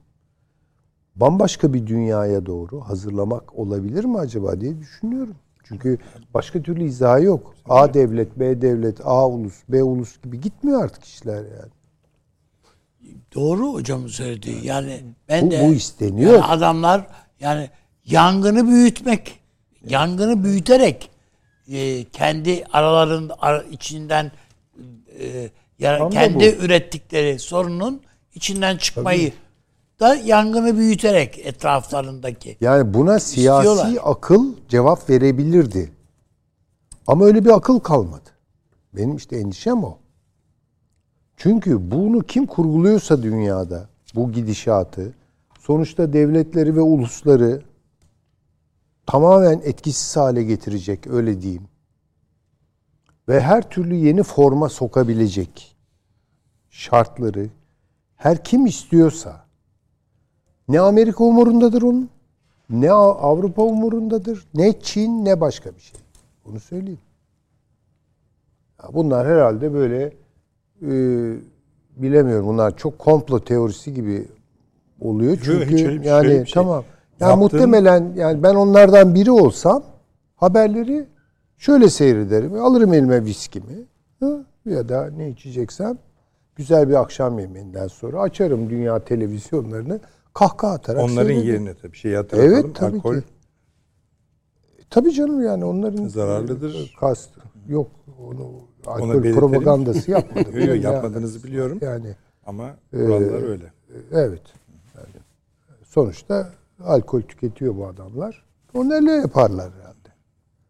Kahkahalar atarlar yani. Ben olsam öyle yaparım orada. Çünkü bu kadar akıl dışı şeyi yöneten bir akıl herhalde bir yerlerde vardır dünyada ama çok şeytani bir akıl. O çok açık. Çok açık. Hocam Amerika'nın başkanı bile çıkıyor efendim e, bir şey e, bir kıyamet savaşı diyebiliyordu. Tamam bu bu utanmaz bu, lafları bunlar bu tamamen arsızlık artık. Çok doğru. Yani böyle adamların e, tespit taneleri gibi dizilmesi dünya siyasetinde rastlantı mıdır? Rastlantı mıdır eşanlı olarak bir Macron ve e, Biden ve Zelenski ya bu veya Scholz veya Avusturya şeydeki İsveç'teki bilmem e, yöneticiler Norveç, e, Finlandiya başbakanları falan. Bunlar rastlantı mı Allah aşkına? Kötülüğüne rağmen Saddam bunlardan daha istikrarlıydı. Efendim yani tabii ki Evet. Daha istikrarlıydı. Ne demek istiyorsunuz yani? Yani Saddam'ın yani savunmasını adamın bir hedefi vardı. ama Yani adam diyor ki ben e, Irak'ı dünyanın en büyük petrol üreticisi. Yani kötü bir lider insanı katletti ama bunlar gibi yanar döner değil yani. Bugün Biden hocamın Evet. dediği gibi ertesi gün ne dediğini unutuyor. evet ve dünyanın kaderi düşün. Amerika gibi kocaman bir amiral gemisinin dümeninde bu adam var. Evet evet. Yani görüntü öyle. Yani Kaddafi denilen adam değil mi yani? Peki güzel, kötüydü, şöyleydi, böyleydi. İyi de yani Libya'nın hali pür melalini düşündüğünüz zaman değer miydi bunlara diye düşünüyorsunuz yani. İster Hocam, istemez. istikrarsızlıkları tarif ve tasnif etmeye çalışıyoruz. Bu çok zor bir şeydir esasında. O komple, komple teorilerine gider filan dediniz. Hiç öyle bir durum yok. Dünya tam orada. Ha şimdi Yani abi, her tabii açıdan tabii orada bunu yani. komplo teorisi düzeyinde e, işleyenler de var. Hani ben de bu konuda düşünüyorum ama benim tabii komplo teorisinin dışında başka kavramlaştırmalarım var. Bunlar çok akademik Yani Amerikalıların yani. 8 Kasım'dan sonra ortaya çıkabilecek tabloya ilişkin e, senaryolarını bir okusak burada zaten herkes Amerikan kanallarını seyredelim demeye öyle başlayacak. tabii Ama ya. nihayetinde bir korku filmi gibi Tabii tabii. e, çağrıştırmıyor mu Yani, yani, bakın hepimize? Pelo- siz Pelosi'ye örnek verdiniz mi? Yani- Verdiniz. La- lafın gelişi o. Hayır tamam Evet. hayır çok önemli ama şunu unutmayın. Çok kısa bir süre önce bu adam bu kadının Kocasına. şimdi ha, kocası girip- polis e, o olaydan biraz önce polis bu adamı durdurup arabada bunu adamı hapse atmadılar. Evet, doğru. Demek bir şey dönüyor orada. Çok belli bir şey yani. Sonra da evine biliyorsunuz girip Bunun adamı üzerine sopaladılar yani. yardımcısı Evet, doğru. e, şimdi bulurum onu da yine temsilciler bir parlamenter çıktı dedi ki önemli bir Kadın az kaldı zaten Çin'le Amerika arasında savaş çıkarıyordu ya. Tabii. Korkmasa, şey ki, yapmasa. Artık ölümler bekliyoruz Dişini dedi sıksa. öbür parlamenter. Tabii tabii. Bunlar olur. yani şöyle bir jimnastik yapabilir miyiz? Çok küçük Yapmayalım. bir jimnastik. Yap. Yani hemen bitireceğim. Tamam peki. Bu Biden'ın e, sergilenen e, sakil durumları acaba diyorum bilinçli olarak Kamala için mi yapılıyor? Tamam hocam da mesela şimdi bu soruları üst üste sor. Bakın İngiltere'nin şu anki başbakanı normal mi? Bir önceki başbakan hanımefendi normal miydi? Tabii, tabii. Ortaya çıktı ki meğerse o bütün şey telefonları E, Rus istihbaratı normal. elinde. Scholz, Tabii. yani Scholz normal mi? Yani Normal mi? şansölye ya normal. da İtalya'daki şu an gelen Yani o tescilli yani o başından beri. Yani- Bir reklama gidiyoruz efendim. Çok kısa hemen geliyoruz. Devam ediyoruz efendim akıl odasına. Oldukça zevkli bir yoldan gidiyorduk. Öyle bir sapağa girdik. Yani son sözler şöyle giydi. Hani bunları normal mi sanıyorsunuz? Şeklinde Evet, gidiyordu. tabii, tabii. Ee, Pelosi bir açıklama yapmış. Korkmayın. Tanrı sizinleyim diyor. Sizi güçlendireceğim ve e, sağ elimle destekleyeceğim. Herhalde görüşmüş tanrısıyla. Evet, onlar da biliyorsunuz Sonra şey- normal öyle şeyler. Ee, ama eşinin neden sürekli başına bu tür olaylar geldiğine ilişkin bir açıklama yok. yakında Çinlilerden hesabını sorar. Yani Çinliler yapıyor. Şimdi şuna e, Avni abi e, bu, yani de aynı konular üzerinden devam ediyoruz ama diğerlerini de bitirmek için şunu ekleyelim. Şimdi Cuma günü 4 Kasım'da NATO Genel Sekreteri Türkiye'ye geliyor. Neden geldiğini çok iyi biliyoruz. Hemen arkasından İsveç Başbakanı ki kendisi yeni seçildi biliyorsunuz. Geliyor. Finlandiya Başbakanı geliyor mu bilmiyorum. Türkiye'de basın çok ilgi Önemli gösterildi. değil. Yani o Ee, şimdi şöyle bir tartışma var. Türkiye'nin genel kanaati çünkü anlaşıldı. o bir açıklama yaptı biliyorsunuz Finlandiya Başbakanı. Yani Türkiye ile hiçbir problemimiz yok. Görüştük dedi. Tamam o zaman. O zaman herhalde Ama onlar işte ikimiz bir fidanız diyorlar. diyorlar. Hatta NATO'da arkadaki bahçe dedi. Evet evet. Tamam ama Türkiye'nin genel kanaati bu şartların yerine getirildiği yönünde midir? Yani İsveç ve Finlandiya'nın NATO konusunda şartlarını yerine getirdiler mi? İki, bir işte ben de o fikirde çok uzak değilim, itiraf edeyim. Getirseler de getirmeseler de niye kabul ediyoruz? Cümlesini kuranlar da var. Ee, bir de şu, yani Macaristan'la biz kaldık söyledim başta. Macaristan'da zaten ağzından çıkardı o cümleyi. Ben yılbaşına kadar şey yaparım, onaylarım ikisinde dedi. Evet. Yani parlamentoda. Buyurunuz. Siz Yani onaylıyor musunuz? birincisi öyle zannediyorum ki Türkiye'yi e, yani Macaristan'ın dengelemesi e, Türkiye'yi biraz daha e, güçlü hale getiriyordu veya elini rahat hale getiriyordu. Tek kalmış olmak NATO çerçevesinde biraz sıkıntı veriyor. Ama Türkiye'deki genel kanaat şu olabilir. Yani e, bu taahhütlerin yerine getirileceğine kanaat getirdik. Kaniyiz diyebilirler. Çünkü bu yönde sürekli açıklamalar yapıyorlar. Değil mi? Ee, Ne demek? Yani, Yani bu evet İsveç Başbakanı da yani sürekli yani daha önce bir hafta önce açıklama yaptı. Biz Türkiye'ye verdiğimiz taahhütlerle bağlıyız ve bu taahhütleri yerine getirmekte kararlıyız. güzel. Getirmediler. Dedi. Ha, getirdiler getirmediler. Türkiye'yi bu konuda Şimdi getirmediler değil. 3 ay sonra getirmediler. Yani zaten siz de biliyorsunuz ki bu teröristlere kol kanat geriyor olmuş olmak e, bir devletin bugün onları teslim edersiniz. Yani varsayalım. Yenilerini getirirsiniz. Yani bir şey değil yani bu, bu iş, eğer bir bilek güreşine gelirse yani inandırıcılık yarışına girerse burada hepsinde biz hayal kırıklığı yaşayabiliriz. Eğer e, İsveç'in bu konuda taahhüdünü yerine getireceğine kani ise, samimi olduğuna kani ise onaylarız yani. Ama bunda bunun garantisini, bu samimiyet testinin garantisini e, bize verebilecek olan iki şey var. Kurumumuz var. Birisi Milli Savunma Bakanlığı, ikincisi Dışişleri Bakanlığı. Aa, çok özür dilerim ama Türk yani Yunanistan vakasını hatırlıyorsunuz.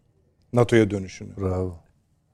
Yani bizim bizim elbette ki e, şöyle size söyleyeyim. Bakın Yunanistan vakası genelde Kenan Evren'in saflığından bir istifade gibi Ben de o anlatılır. zaman sizin nezaketinizi ne kadar sevdiğimi Ha, söyleyeyim. hayır böyle bir şey hayır asla böyle bir şey mümkün olmaz. Onu söyleyeyim. Yani Kenan Evren General Rogers'la görüştü. General Rogers söz verdim dedi. Sonra biz Yunanistan dönüşüne, geri dönüşüne NATO'ya evet dedik. Ee, ama bunlar sözlerini yerine getirmediler. Paşam niye böyle oldu diye Kenan Evren'e sorulduğunda da ya adam emekli oldu ya falan dedi. Değil mi? Öyle oldu. Ha, hayır böyle olmadı. Nasıl oldu? Kesinlikle. Böyle bir şey olamaz. Kenan Evren Türk Türk ordusunun yetiştirdiği bir kurmay subay. Bütün bu eğitimlerden geçmiş bir adam. Öyle General Rogers'ın verdiği sözlü lafla filan olmaz bu işler. Amerika doğrudan talimat verdi. Doğrudan hem de. 24 saatin içinde Yunanistan'ı geri alacağız kardeşim. Sen bu talimatı gönder Brüksel'e dedi ve İşte aynısı Kenan olmuş Evren şimdi. bas, bastı imzayı. Bu işler böyle. Yani hatta imzaya bile gerek yok. NATO'daki daimi büyük temsilcimize telefon emri ile İlter Türkmen'dir. Telefon emriyle. Yani onun için bir- hani yani o olayın bütün eğer safhalarını, bir- perde arkasını saf- biliyoruz o, Avni abi. o- o tamam da yani bu, bu bu öyle olmaz. Eğer Amerika'dan talimat alırsak biz bu işi çözer. O, başka bir şeydir. Yani şunu söyleyebilir misiniz? NATO Genel Sekreterinin Türkiye'ye gelmesi ve bu konunun zaten bununla ilgili olduğunu açıkça söylemesi. İsveç ve Finlandiya'nın tavırları böyle. Yani geriye bir tek Türkiye kaldı. Yani Evet, Macaristan'ı öyle. saymayı. E, üzerine geliyor işte bu o değil mi? Evet, öyle. Geliyor. Ha, şimdi yani sizin dediğiniz yöntemle olursa riskli değil mi? Yani Hayır be, her bakımdan eğer batıda ba- yani sadece İsveç Norveç şey, Finlandiya için değil. Bu Almanya için de geçerli, diğer Fransa için de bütün ülkeler için geçerli. Yani bunların hepsinde teröristler himaye görüyorlar, kol kanat geriliyor.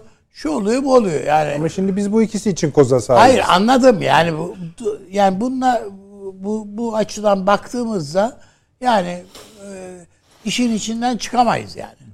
Ama E, çıkmayalım. ben de ben de diyorum E tamam canım yani NATO'dan da çık yani Yok, önemli yok değil. çıkmayalım. Oradan da Hayır çıkmayalım. onu da çıkma. Hayır öyle seni aşmanın formülünü, yolunu bulun. Beni aşmanın.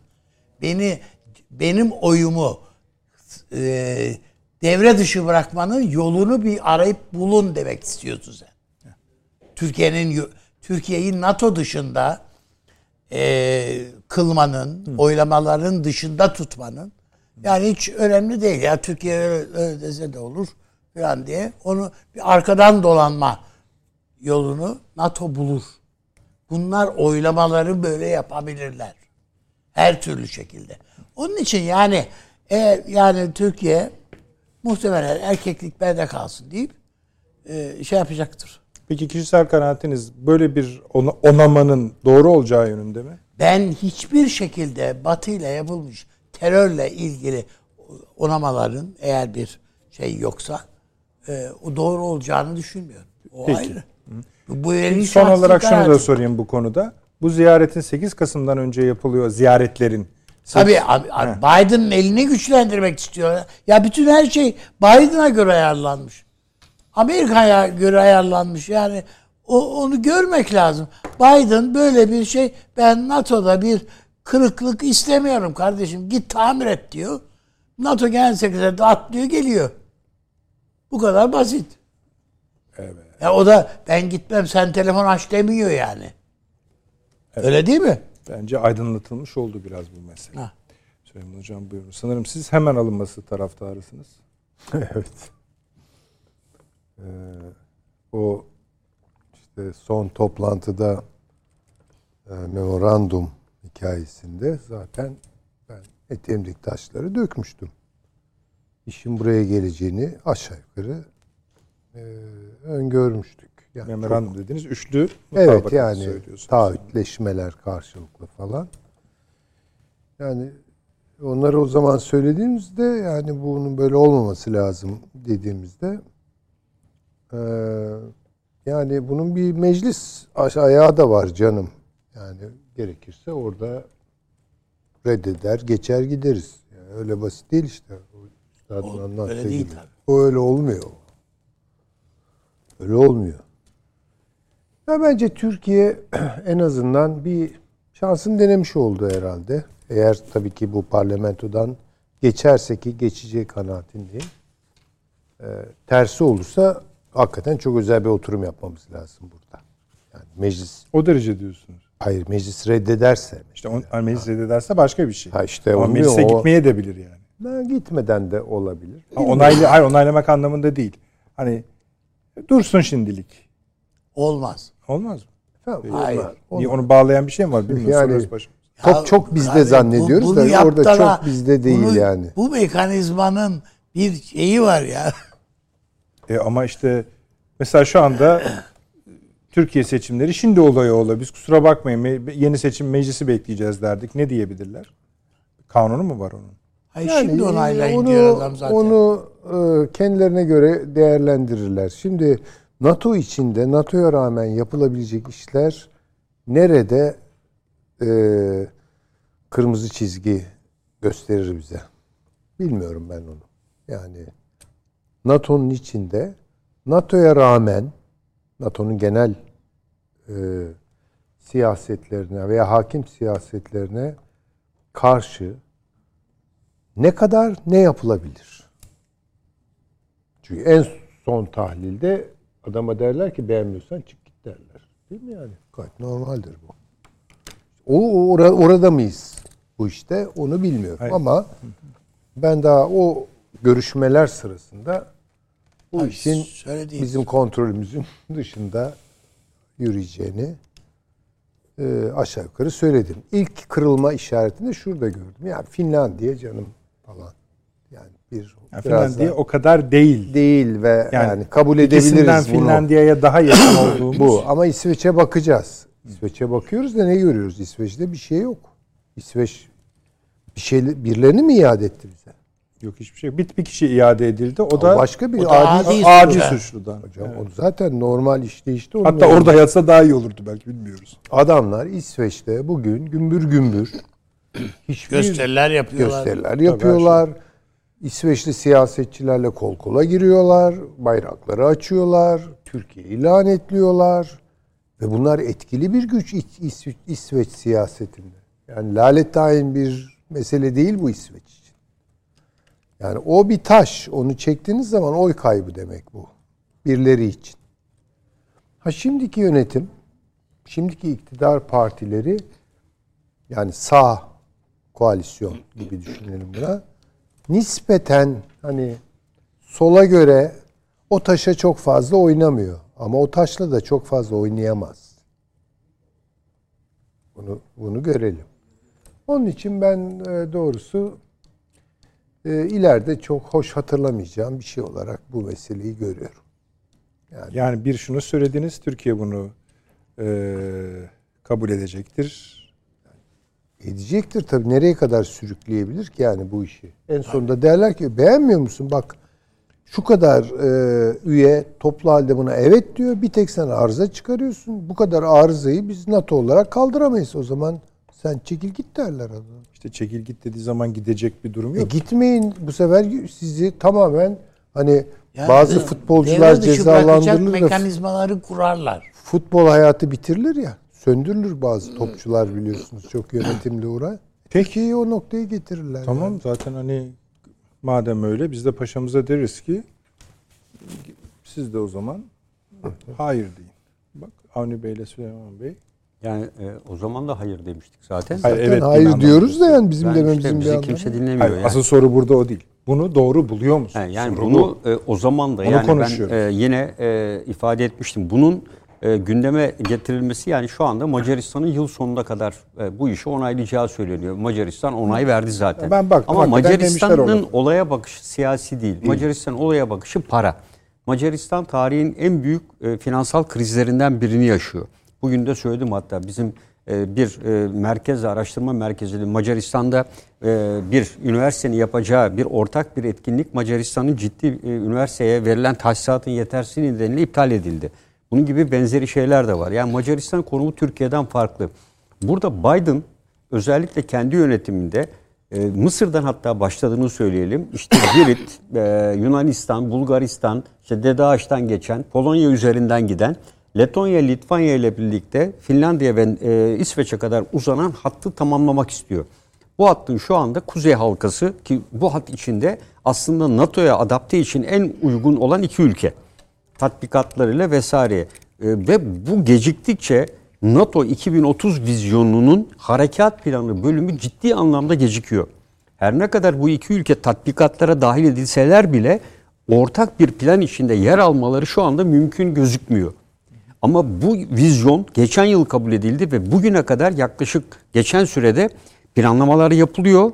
Ee, siz iki ülkeyi koyuyorsunuz ama iki ülke e, resmi olarak dahil değil.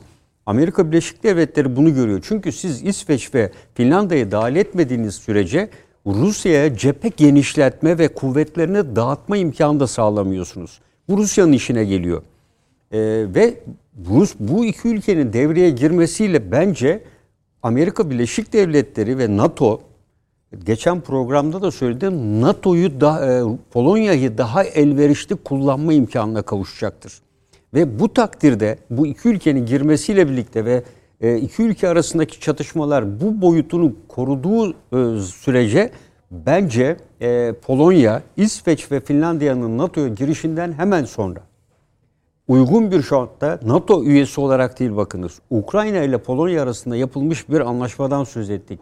Bu anlaşma kapsamında Amerika destekli. Çünkü verilen yardımların nerelere gittiği bilinmiyor. Kimlerin elinde olduğu bilinmiyor. Diğer bir risk de var. Ukrayna'nın eline Amerika son zamanlarda uzun menzilli füzeler vermeye başladı.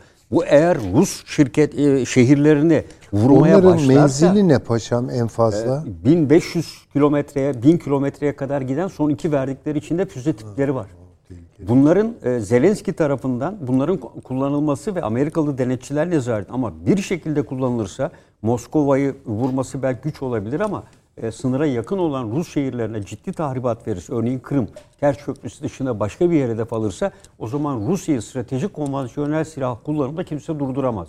bu süreci de bildiği için çünkü Zelenski'nin elinden herhal kontrolsüz bir şey Ya çıkabilecek. pardon diyor adam ya Evet, zaten. O yüzden Ben- zaten kontrolü Zelenski'den alıp kontrolü Polonya'ya vermeyi öngörüyorlar.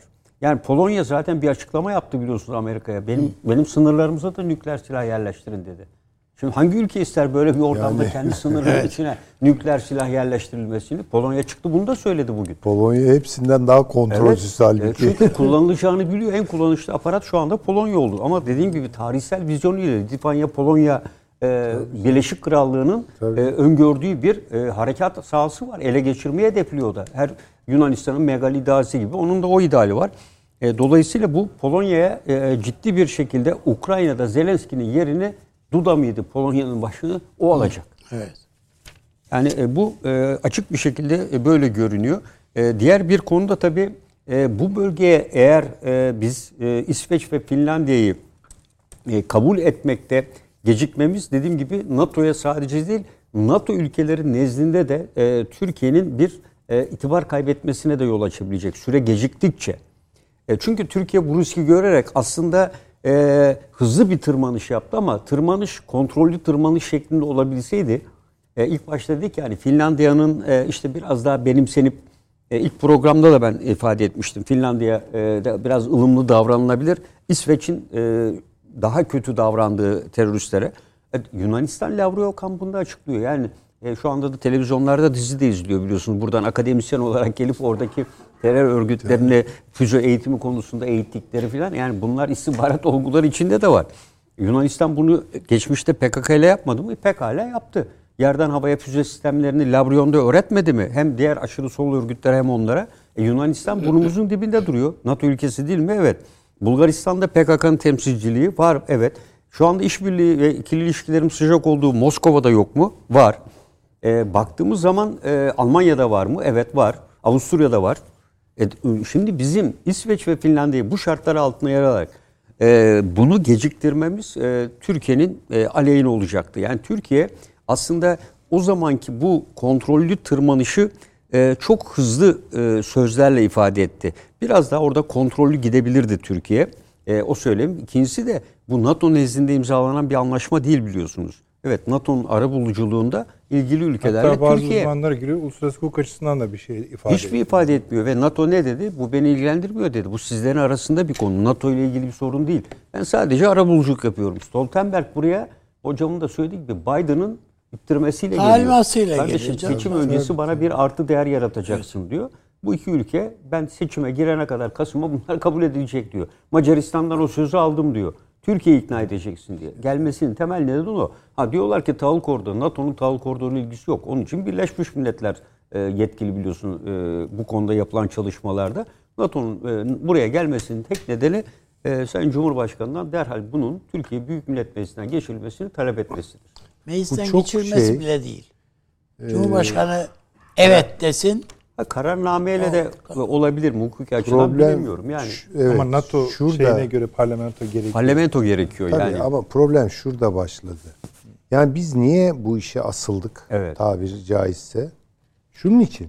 Ya biliyoruz çok güzel söyledi paşam. Yunanistan PKK yatağı. Almanya PKK yatağı. Fransa, Danimarka ve ne kadar yani NATO ülkesi varsa Türkiye'ye rağmen bunları himaye ediyor. Şu ya da bu e, düzeyde. Niye biz bu meseleyi bir dakika diye hani normal bir NATO prosedürü gibi değil de bizim için önemli bir fırsat. Böyle bir anlamda elimize almak istedik şunun için. Yani NATO'ya yükümlülüklerini doğru düzgün hatırlatmak için. Diyecektik ki bak bu İsveç'te de aynı şeyler oluyor. Yani İsveç'e söylüyorum ama Fransa sen anla. Yani bak Almanya sen anla. Bunu NATO'nun içinde temizlememiz lazım. Bu inisiyatif alma iddiasıydı. Götürülebilirdi bu. Fakat bence zemin kaybına uğradık. Şurada şık bir NATO çalımı yedik. Bu işte de. Birden kendimizi e, İsveç, e, Norveç ile aynı masada bulduk. Ya bu İsveç, Norveç, şey affedersin, Finlandiya. İsveç, Finlandiya, Türkiye. Bakın bunu NATO öyle ustalıklı yaptılar ki Stoltenberg'i tebrik etmek lazım kendi. Ya şunu kendi aranızda bir halledin. Halbuki biz bunu bir NATO meselesi olarak koyacaktık masaya. Ama onlarla masaya oturduğunuz zaman bizim aramızdaki bir meseleye dönüştü. Problem orada başladı. Şimdi hocam benim anlamadığım da bağışlayınız şu. Türkiye'nin biraz daha sonra konuşalım bunları dede diyelim mesela gelenleri. Bu yarın gelecek veya İşte ha, neyse. yani da- zaman var önümüzde Evet, sonra tamam. konuşalım dedi. Ötelediydi yani. Başından savdu da diyebilirsiniz vesaire. Bunun Türkiye yönelik tehdit kısmının volümünü yani derecesini ben tam anlamış değilim. Ha, ayın Yani ne 8'ine olur kadar- yani? Bir dakika Hayır. ayın 8'ine kadar süren var. Evet mi hayır Demedik. mi diyor. Bu kadar. Ne olur E, e, adam işte o söylediğimiz mekanizmayı çalıştırır. diyorsunuz. F-16'yı öyle. Ama Ama o öyle- iyice unuttun derler. Yani arkasında Türkiye Nasıl bir hocam? ya F-16 konusu var vesaire birazcık ılımlı hale Yani geldi. başkaca Belki meselelerimiz Trump- de var. Yani Evet. Amerika'nın elindeki tek ben kart NATO ki, hani, değil ki. Anladım Avni abi Süleyman Hocam Paşam ama hep buralardan gol yemedik. Ben şunu söylemek Yedik istiyorum. ama ama- Sen o golleri kendin hazırla. O pasları sen kendin vermedin mi? Zemin kaybı E burada verildi mi o kadar? zemin yanlış kuruldu onu söylemeye çalışıyorum. Biz bunu burada bir dakika NATO'yla bu konuyu biz önce bir konuşacağız. Bu NATO PKK meselesini içinden temizlemedikten sonra biz burada e, evet demiyoruz. Deyip çekilir. En azından şunu yapabilirdik hocam. NATO bir bildiri yayınlayabilirdi. Ha bir şey yaptıracaktık. Yani terör NATO'ya. örgütlerine karşı bir bildiri. Ama buna buna herhalde gücümüz kapasitemiz yetmedi. Şimdi. Ne Belki NATO yani Genel bilmiyorum. Sekreterinin bu ziyaretinde öyle bir şey. Ama bence e, artık geçmiş, Geçmiş yani. olacak. bunun Onlarla masaya Hayır, oturduğumuz şurada zaman haklısınız. Mesela İsveç ve Finlandiya başbakanları ne zaman çıkıp herhangi bir konuda bununla ilgili konuştuklarında biz o mutabakata bağlıyız, biz o mutabakata bağlıyız.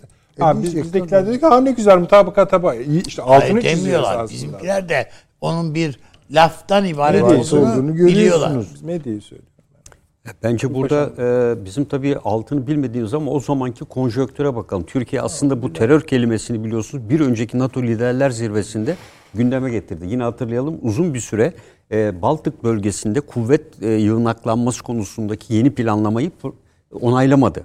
E, niye eklemek istedi? Terörle mücadele ve Türkiye'nin terörle mücadeleye olan verdiği önemi bütün Avrupa, NATO ülkeleri tarafından da o metinlere girmesini istedi. İstedi, evet. Ama bunda başarısız oldu. Türkiye aslında İsveç ve e, Finlandiya ile aslında orada kaybettiği mücadeleyi tekrar gündeme getirerek e, bir artı bir mesafe kat etmek istedi ama bunu iki ülkeyi birden hedef alarak belki zamanlaması ve tırmanışın şekli belki üzerinde düşünülebilirdi.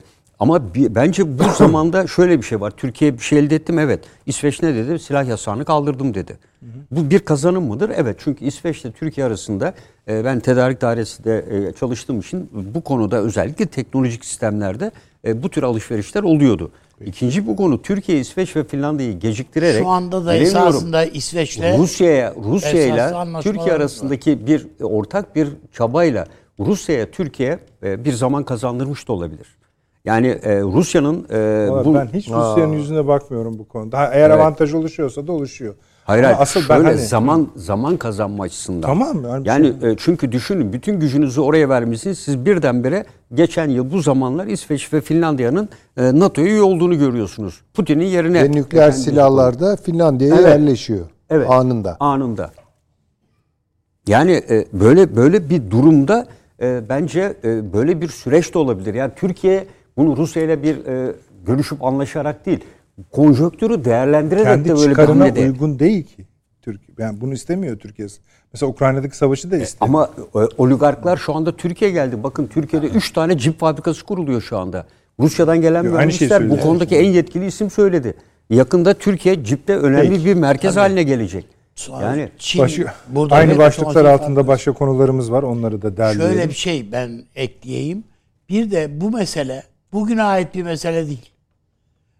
Türkiye Fransa'da yani Madame e, Mitterrand. Mitterrand. Mitterrand e, Fransa'da yani Paris'te bu örgü yapıyı organize ederken neredeydin derler adama. Tabii. tabii. Almanya'da Alman istihbaratı PKK'yı filan e, koltuklarken Orada bütün yayın organları, şunları bunları, her bir şeyi. Neredeydin yani? Senin 3 Yani milyon nerede vatandaşın... yakaladığımız bir yer yok. Burada yakaladık işte. Ha, hayır canım bir yerde değil değil. Hiçbir yerde yakalamış değiliz. Hiçbir yerde. Yani Geri aldım. bunların hepsi bizim gözümüzün önünde. İşte Yunanistan'da Lavrion filan kampı filan diyoruz. Yani hepsi gözümüzün önünde oldu ve bunların hiçbirisine biz o gösterebileceğimiz tepkiyi Aynı hatta- nedenlerle göstermedik abi. Ha? Sorun bu işte. Aynı Ama nedenlerle. bu Bir İsveç- şey yapsak başımıza şuradan bir şey. Ama İsveç meselesinde, Finlandiya meselesinde Türkiye bir kez daha bir avantaj ele geçirdi. Bu meseleyi NATO meselesi Tamam. ne olma onda haklısın. noktasına Yerden taşıyamadığımız için ondan sonra Hani yakaladım bol. Tamam haklısınız. söylenecek bir şey de kalmıyor yani alıp gidiyor. Devam edeceğiz ama bu tabii çünkü daha bu cuması var bu işin. Ee, iki, iki konuyu birleştirerek yine aynı başlığın altına e, itiyorum. Biliyorsunuz Mısır bir açıklama yaptı. Dedi ki bu Libya'daki tutumu nedeniyle ben Türkiye'yle dedi şeyi kapattım dedi. Diyaloğu, miyoloğu kapattım. Bizim için sürpriz mi? Bu masa ve izleyicilerimiz açısından hiç sürpriz değil. Değil. Başkaları düşünsün. Bazıları için büyük Ba- sürpriz. Bazılar dediğiniz bayağı yüksek sesten konuşanlar var. Ee, idi. Ama yine konuşurlar Süleyman Hocam. Hiç kaygılanmayın o konuda. Bir eksiklikleri duyulmaz. Artık Gidin sarılın öpüşün derler. Bunun yanına konuşmalar geliştikçe ilinti kurulacaktır. Ee, işte İsrail seçimleri yapılıyor. Bir şöyle bir orada da şöyle bir sürprizimiz yok. Her halükarda koalisyon gelecek hem de çoklu koalisyonlar gelecek. Yani ister Netanyahu kazansın, ister şu anki hükümet kazansın bizimle ilişkilerini iyileştiren öyle söyleyelim. Ee, çok 5-6 partili hepsi. Evet, Ve siya- bir yandan siyasi isti yani İsrail'in yapısı bu. Şimdi her iki olay için de yorumunuzu rica edeyim. Yani ben sonuncusuyla ilgili söyleyeyim. Buyurun. Mesela Niye Mısır'la küs müsünüz? hayır hayır hayır.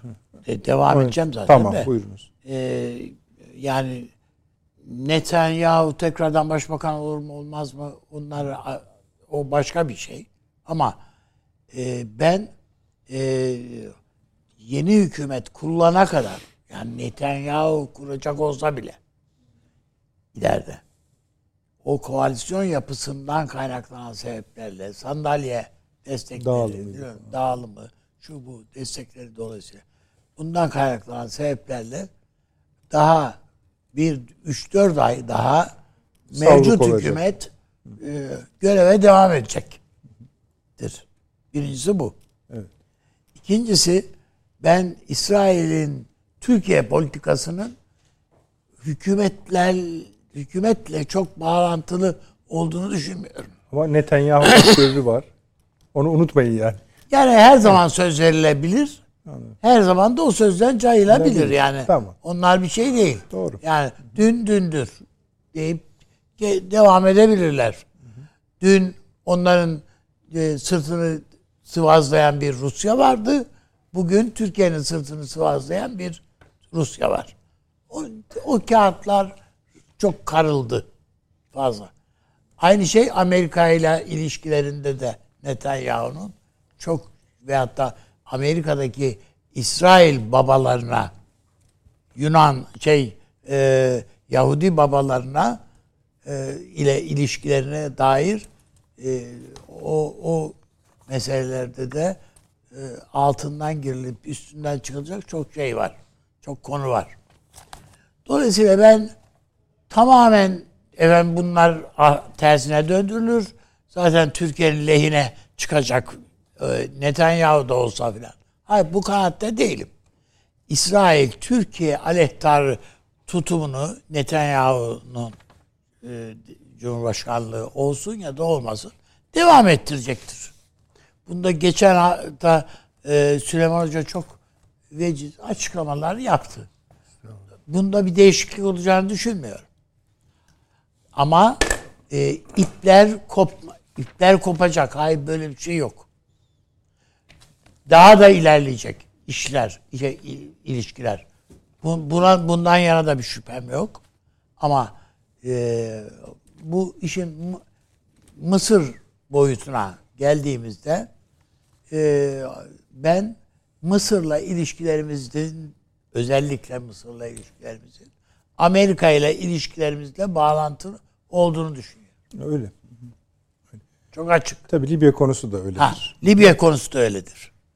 Dolayısıyla yani e, burada bunların pat yani e, burada siz de nakletmiştiniz.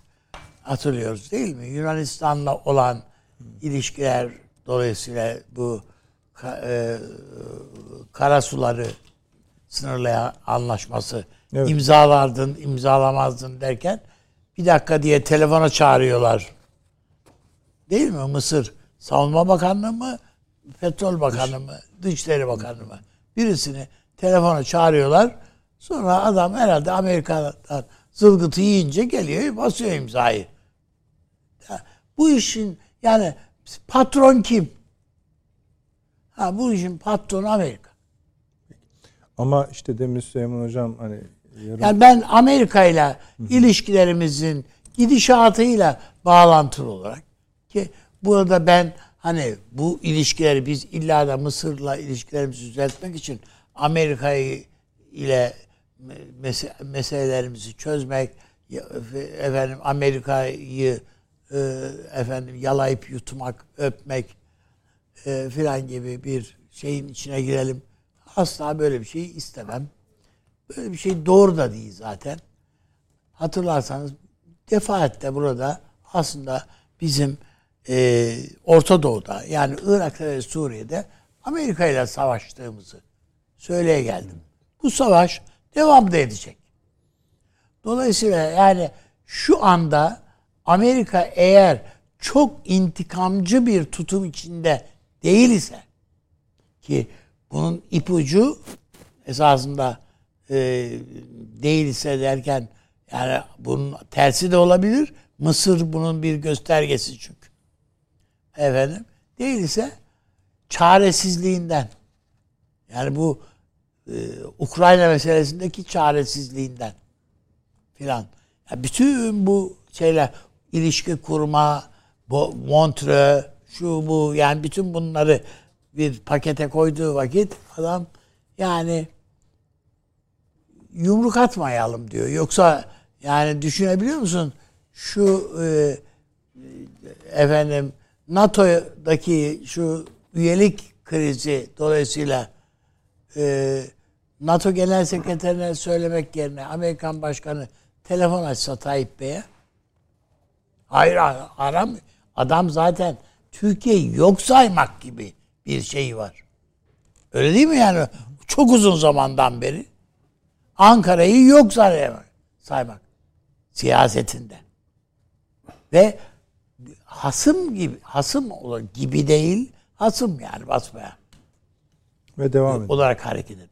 Onun için yani biz e, bu gerçeklerden üzerinde mesela biz ne yaptık? Mısır yönetimi aleyhine yayın yapan radyoları yasakladık biliyorsunuz. Ve Türkiye dışına çıktılar.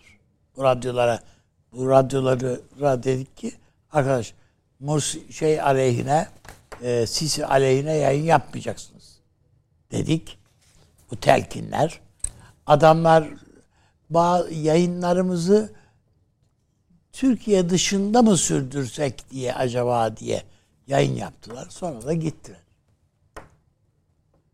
Bunda acaba ne söz aldık da biz bu insanları e, Mısır muhalefetini şey, şey yaptık, e, dışladık. Ha, onu bilmiyorum.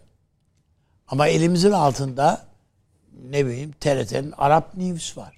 Şu var bu var yani birçok şey var.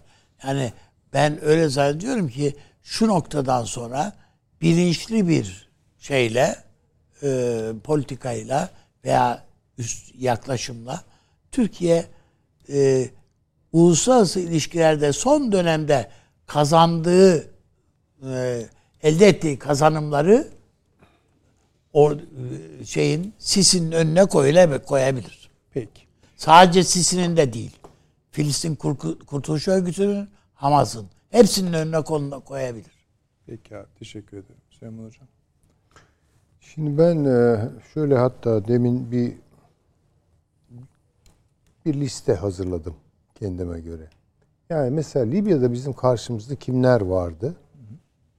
Tabii Hafter'miş, e, şu bu o kuklaları falan söylemiyorum. Rusya var değil mi? İsrail var. Fransa var. Birleşik Arap Emirlikleri var. Mısır var. Almanya var. İtalya yoktu. Şu aralar olmaya başladı. Bunları görüyoruz. yani şimdi ben Hafter olsam bayağı bu arkamdaki desteklerden şüphe ederdim. Niye ederdim? Şunun için ederdim. Bir kere Rusya ile Fransa Afrika'da hemen aşağıda kırtlak kırtlağlar yani. İsrail ile Rusya'nın arası da iyi değil. Öyle değil mi? Bayağı gergin.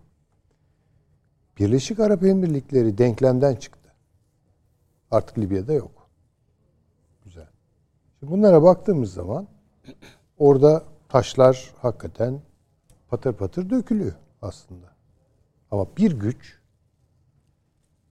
katıksız bir şekilde orada Türkiye'nin karşısında durmaya devam ediyor. Mısır. Libya'da Türk varlığı devam ettiği müddetçe Mısır'da da bu iktidar var olduğu müddetçe Türkiye ile Mısır'ın ilişkilerinin normalleşmesinin mümkünatı yok.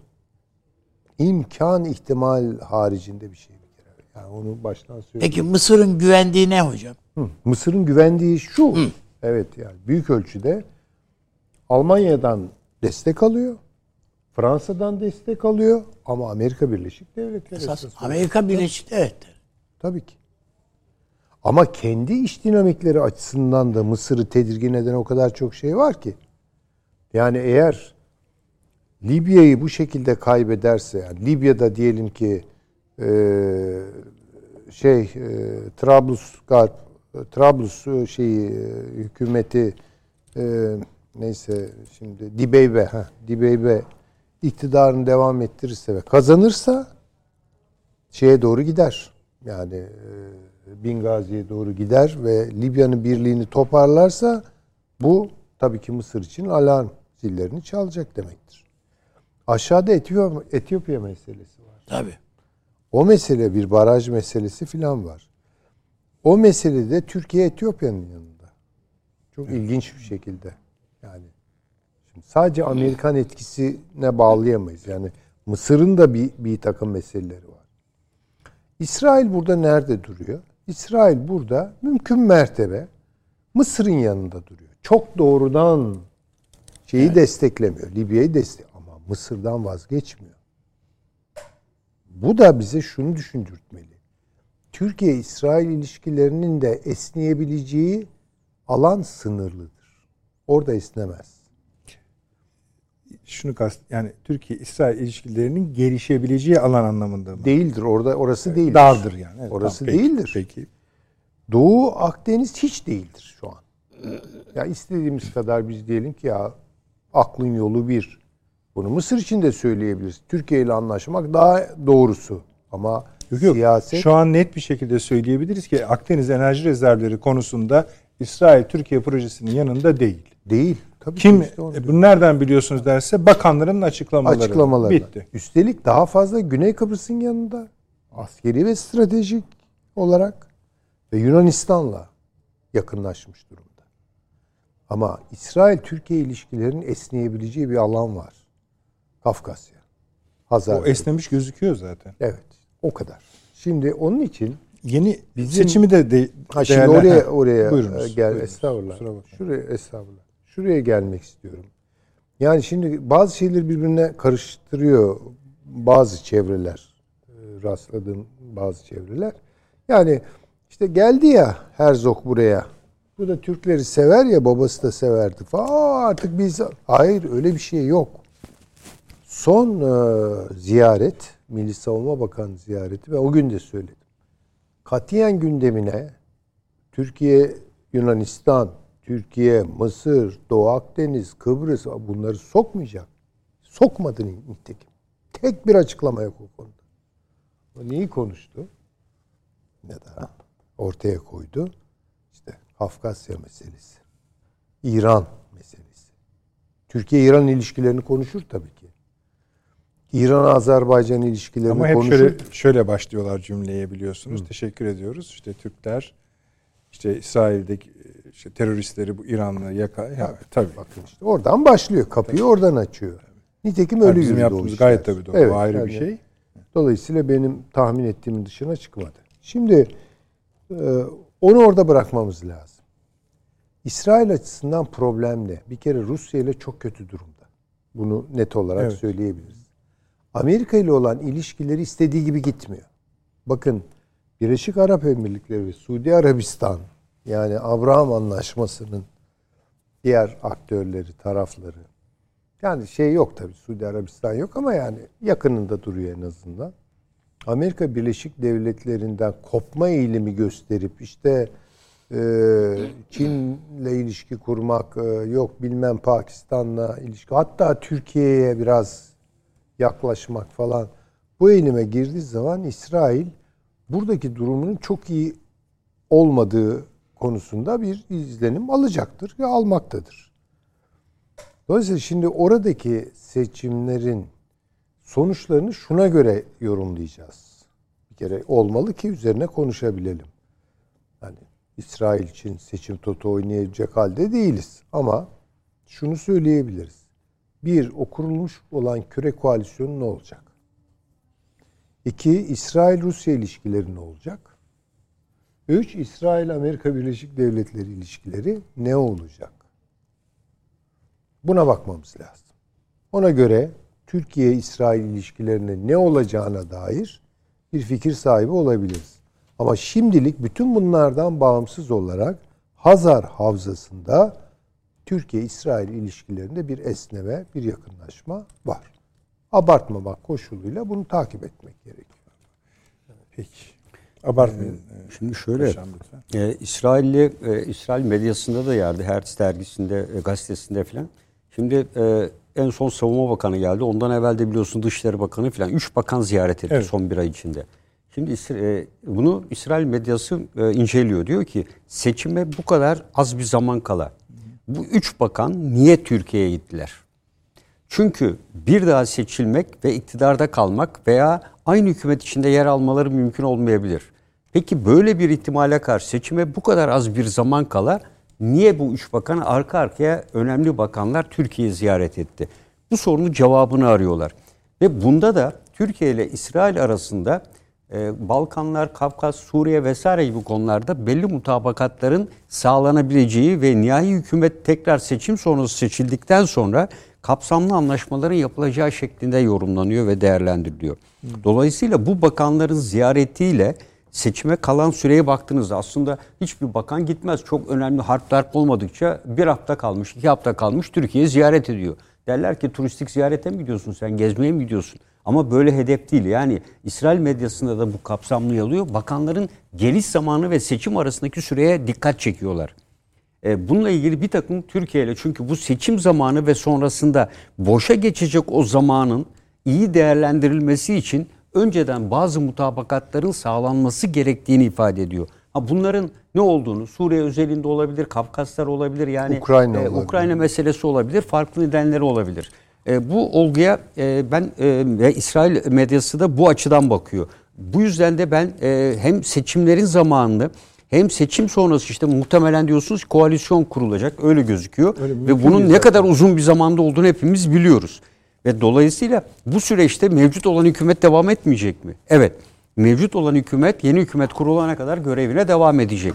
Bu durumda bu değerlendirme yaparak bu üç bakan en az nereden bakarsanız bir, bir buçuk ayda hükümet mevcut hükümet devam edeceği için Türkiye ile olası bir değişikliği de ve kendilerinin içinde bulunduğu süreyi de kapsayacak şekilde ve bu süreçte gerçekleşecek bazı faaliyetleri dikkate alarak uzun dönemli değil. e, Türkiye ile İsrail arasında bir takım mutabakatların ben sağlanmış olduğunu düşünüyorum.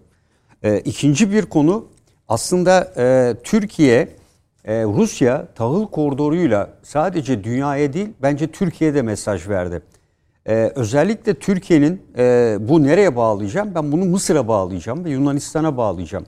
Ee, özellikle Türkiye'nin, e, Rusya'nın ben tahıl koridorunu askıya alıyorum hamlesinden sonra biliyorsunuz Birleşmiş Milletler ve Türkiye biz bu işe devam ediyoruz açıklaması yaptı. Akabinde Rusya ne dedi?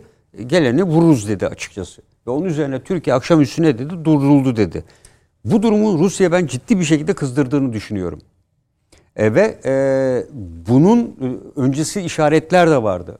Örneğin Rusya Kuzey Kıbrıs Türk Cumhuriyeti ile ilgili soru soruldu. Uçak seferi başladı. O nereden çıktı dedi Dışişleri Sözcüsü. İkincisi burada bir konsolosluk evet diyor bizim açmamızın nedeni Rumlarla görüşme yapıyoruz. Buraya gelen turistlerimizin e, karşı tarafa geçip gelmeleri zor olduğu için e, buradaki işlemlerini halletmek için konsolosluğun bir uzantısını biz e, Kuzey Kıbrıs'ta açmayı planlıyoruz. Ama asla bir uçak seferi düzenleme gibi bir planımız yok. Aslında söylemişlerdi bunu. Ama bu süreçte önemli. İkincisi Yunanistan'la Rusya arasındaki ilişkilerde hissedilir bir kıpranma başladı. Ruslar Ortodoks olan Yunanlılara asla ilişkilerini tarih boyunca da gergin tutmamışlardır. Bakmayın burada bu sistem içerisinde e, kendisine düşman hasım ülkeler listesine aldıklarına ama süreç içerisinde Rusya'nın Yunanistan'la olan ilişkilerinin şu anda alt seviyelerde e, bir takım Onlar nasıl sıfır Türkiye, diyorlar. Suriye deniliyorsa da hayır bununla ilgili olumlu bir takım gelişmeler var Yunanlar açısından. Ve Yunanistan zaten bundan bence destek alarak Mısır üzerinde Suriye'nin Rusya'nın da olan etkisini dikkate alarak anında çıkarak Mısır'a gitti ve Mısır'la Yunanistan arasında burada sağlanmış olan mutabakatın akabinde Mısır'ın bu açıklamasını geldiğini görüyoruz. Aslında Mısır'a bu açıklamayı yaptıran Libya'daki Türkiye'nin e, yine e, biliyorsunuz dört maddelik bir anlaşma vardı. Bu anlaşmada seçim yapılacak ve tek bir merkezi hükümet kurulacaktı. Şu an yine Trablusgarp ve Bingazi diye bir sene önceye geri dönüldüğünü söylüyorlar. Ee, böyle bir ortamda Türkiye'yi iki farklı hükümete tekrar teşvik edecek bu anlaşmaları yapmakla suçluyor Mısır özellikle. Ve bu Rusya'nın da işini bozuyor. Çünkü biliyorsunuz Rusya ve Mısır Libya'da ortak bir amaç üzerine hareket ediyorlardı. Onların ikisi artık Türkiye ile Rusya zaman zaman ortak politikada buluşuyor, zaman zaman da ayrışıyorlardı. Ee, Burada özellikle Mısır'ın bu kararı almasında Türkiye'deki efendim Müslüman kardeşler varmış yokmuş. Evet radyoları kapatıldı gitti ama ondan öncesinde e, bu Rusya'nın e, ciddi bir e, Türkiye'ye karşı bir e, tepkisinin olduğunu düşünüyorum. Yani dediğim gibi e, tahıl koridoru e, bunun e, son uzantısıdır. Yani Türkiye-Rusya ilişkileri doğrudan doğruya suçlamalarla gitmiyor zaten biliyorsunuz. Hep farklı alanlardaki işte ne yaptı? Turist gelimini durdurdu. Bir ay sonra açtı. Domates almayı durdurdu. 15 gün sonra açtı. Türkiye-Rusya ilişkileri e, bir takım eylemler üzerinden gidiyor. Gelgitleri var. Gelgitler üzerinden gidiyor. O yüzden de e, bu ilişkilerin e, nerede ne zaman e, bu ilişkileri zirveye çıkarıp dibe indirebileceğini biz şu anda kestiremiyoruz.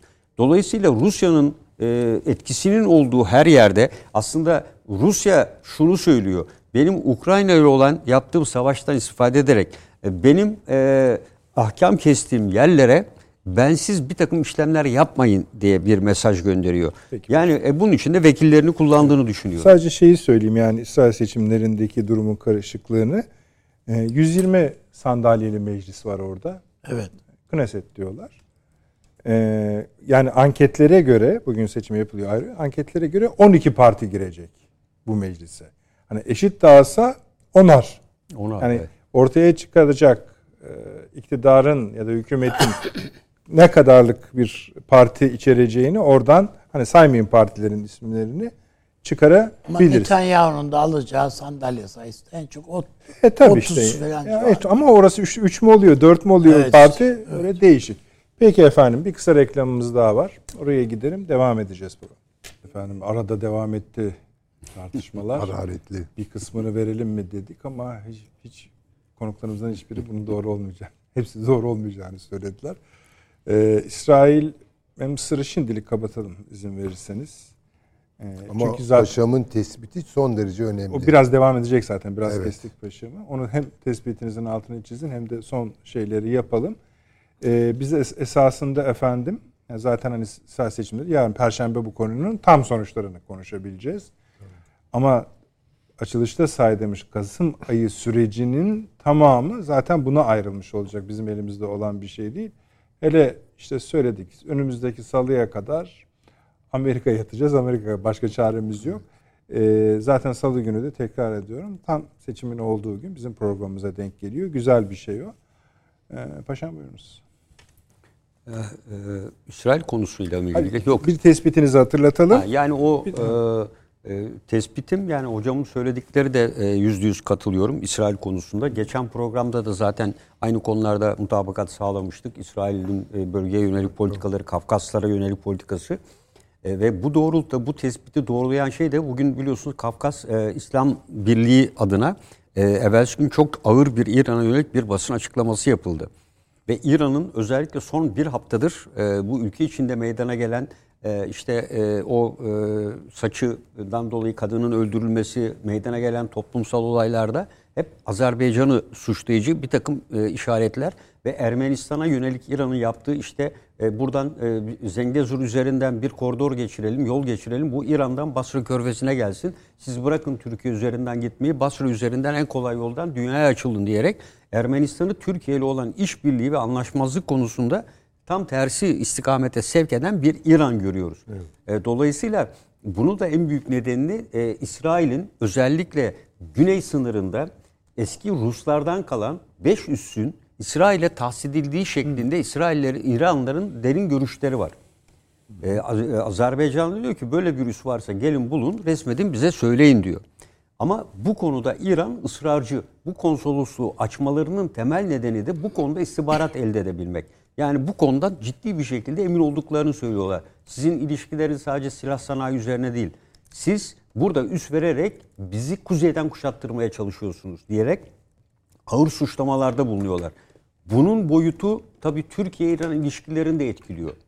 Aslında bu soruna e, Putin'in Soçi'de bu iki lideri çağırarak e, olaya el koyması yani Dağlık Karabağ'da bir an önce bir e, işbirliğine giderek barış anlaşmasına giderek İran'ın Suriye'de olduğu gibi bu bölgeyi de karıştırarak tekrar işin içinden çıkılmaz bir hale getirmesini yani kapanış dosyamız aslında evet. bu. Yani evet üçlü zirve artı İran artı evet. İsrail şeklindeydi. Bence bu konunun ve yine Süleyman Hocam'ın söylediği gibi ağırlıklı eksenini oluşturdu. Şu anda en canlı konu bu. Evet Libya var, Mısır var, Doğu Akdeniz var, Kıbrıs var, Yunanistan ama en canlı ve sahada en hareketli. Biz hepimiz batıya yöneldik. Ukrayna Savaşı ama e, şu anda Güney Kafkasya'da ciddi Yok, sorun var. Türkiye'de, Rusya'da bence Kafkasları evet. Ukrayna'nın mütemmim cüzü olarak görüyor. yani. Evet, evet. Ve dediğim gibi Soçi zirvesinde yaptığı zamanlama çok önemli. Bir de orada Putin'in söylediği bir şey var biliyorsunuz Paşinyan. Kendi yolunu seçti gidiyorlar dedi. Amerika'nın önerisini mi kabul ederler bilmem dedi Soçi zirvesi öncesi. Biz onlara dedi toplam 5 bölgeyi Azerbaycan'a bırakın iki bölgeyi siz alın dedik. Beni bizi dinlemediler dedi. Kendi bildiklerini okudular. Halbuki o beş bölgede nüfus bile yoktu dedi. Ama onlar ısrarla giderek bu içinde bulunan çıkmaza ve bu kadar kayıplara kendileri sebep oldular dedi. Şimdi onları Soçi'ye davet ediyorum. Bu barış ilkeleri üzerine görüşmek üzere dedi. Paşinyan kendisi bilir dedi. Amerika'nın yolunda mı gidecekler? Heh. Güney Kafkasya'da Aynen istikrar mı yapı, ıı, yap, Bunu hemen şeyle birleştirelim. Evet. Hani daha önce de söyledik tekrar söyleyelim. Rusya'nın bundan önceki açıklaması şuydu. Batı buraya girmeye çalışıyor. Evet, evet. Ukrayna'yı buraya yansıtmaya çalışıyor. Kavkaslara yeniden girmeye evet. çalışıyor. Bu bunun devamı. Evet, aynen, o sürecin aynen. devamı. Şimdi e, tamam paşam. Ben tamam. Heh. Evet. Hani abi aynı soru senin için geçerli evet. ama şunu da ekleyelim. Türkiye ne düşünüyor? Şimdi e, Batı'nın Kafkaslara sarkması Türkiye'nin kabul edemeyeceği bir şey. Türkiye'nin bütün çıkarlarına aykırı. Esasında bir Türkiye bir şekilde kaldı. burada evet şu anda İran iç karışıklıkları var filan filan ama burada İran gerçeğini göz ardı ederek Türkiye'nin e, burada bir e, istikrar yakalama planı filan söz konusu olamaz. Yani mutlaka e, İran gerçeğini görerek, İran'ın e, taleplerini dinleyerek ve asgari düzeyde İran'ı ürkütmeden burada bir şeyler yapmanın bir yolunu bulmak zorunda Türkiye. E, çünkü bizim için Zengezur fevkalade önemli, hayati bir kanal. Bir koridor. Bu sadece bir karayolundan, bir demir yolundan, bir e, petrol yolundan değil. Bizim Orta Asya ile göbek bağımız bu. Hazarlı göbek bağımız. Onun için e, Azerbaycan'la ilişkilerimizin de e, de- e, kilit noktalarından bir tanesi, düğüm noktalarından bir tanesi Zengezur. Ha, burada elbette e, Türkiye e, Orta Doğu şey As şeyden Avrupa'dan gelecek her türlü baskının karşısına çıkacaktır. Burada ama bizim şeyimiz e, Azerbaycan daha böyle Avrupa ile ilişkilere falan önem ver. Biliyorsunuz e, Evet. Fransa'ya falan böyle Avrupa Birliği de öyle. Avrupa Birliği de öyle yani gidiyor Hatta ben ilişkiler Türk basınında olmayan bir şeydi. Siz devam edin evet lütfen. yani Göstereyim, o söyleyeyim. noktada e, ilişkileri var. E, bir takım hepsi ge- geliyorlar. Bir takım konsolosluklar açılıyor. Bir takım geziler gelir yani araştırma gezileri diye geliniyor filan. Türkiye sadece askeri bir takım şeylerle orada tutunamaz. Yani burada e, akademik bir takım araştırmalar, e, sosyal araştırmalar. Çünkü yok edilmiş şehirler var ya. Tamamı yani neredeyse. Ayağa kaldırılmak istenen yok edilmiş şehirler var. Ama bunun sadece bir inşaat meselesi olmadı. İnşaat meselesi olarak görürsek yanlış olur. İnsansızlaştırılmış yani birçok yer. Bakıyorsunuz. Ha, dolayısıyla bütün bunlara o söylediğimiz pencereden bakan bir e, stratejik bir akla ihtiyacımız var bizim orada. E, yani çünkü düz bir coğrafya değil. Sıkıntılı bir coğrafya. Ve çok yaralı bir coğrafya.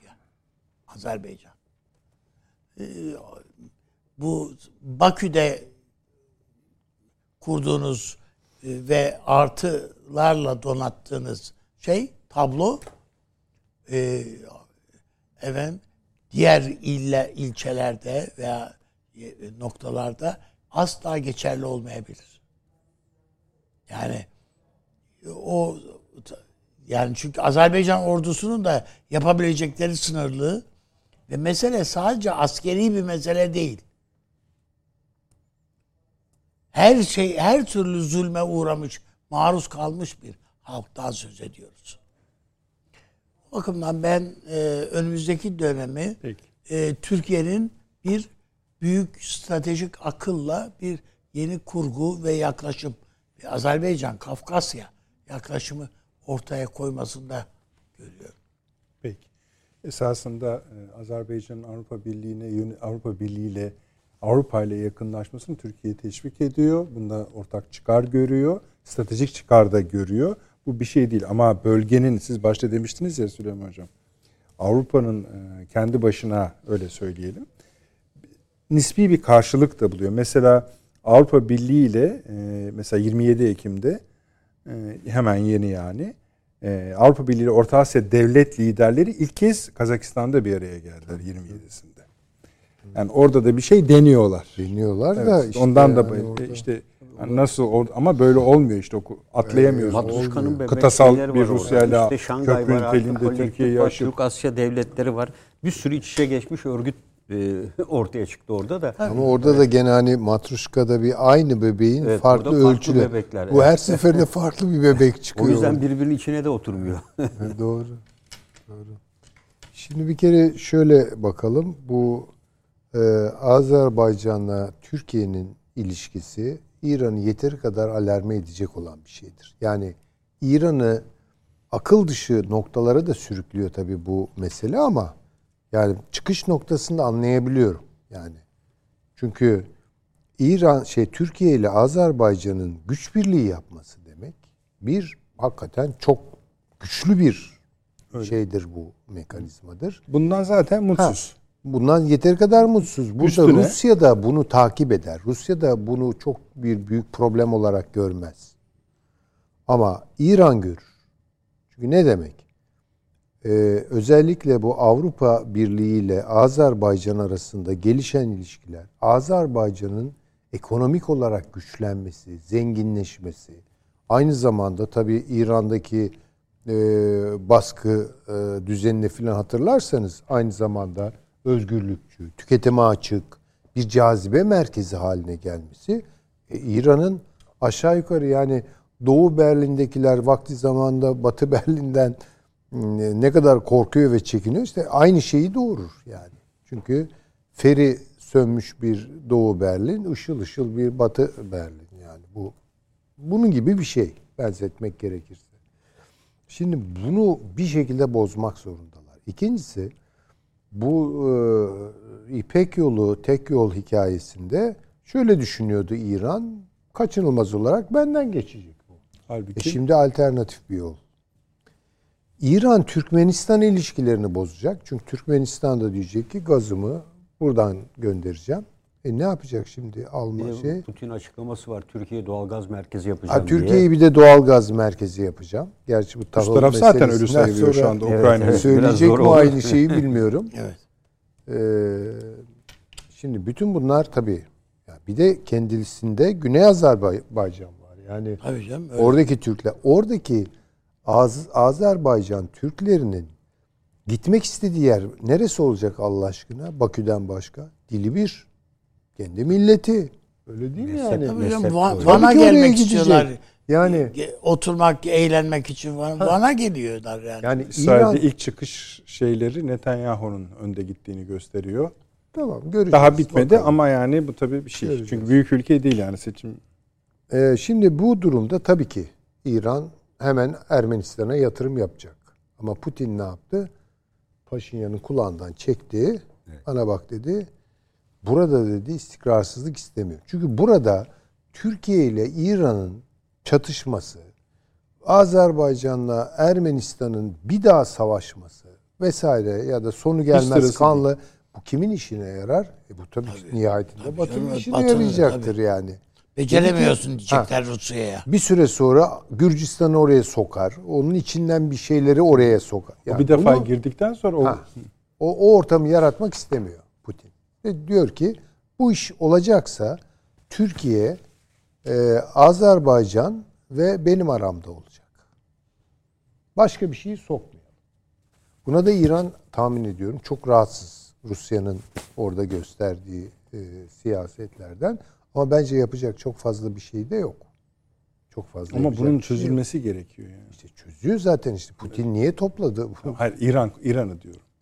ne yapabilir İran? Savaşacak mı yani? Yani savaş diye düşünmeyin ama biz çok yani Vallahi ben söyleyeyim yani çok sınırlı yapacağız.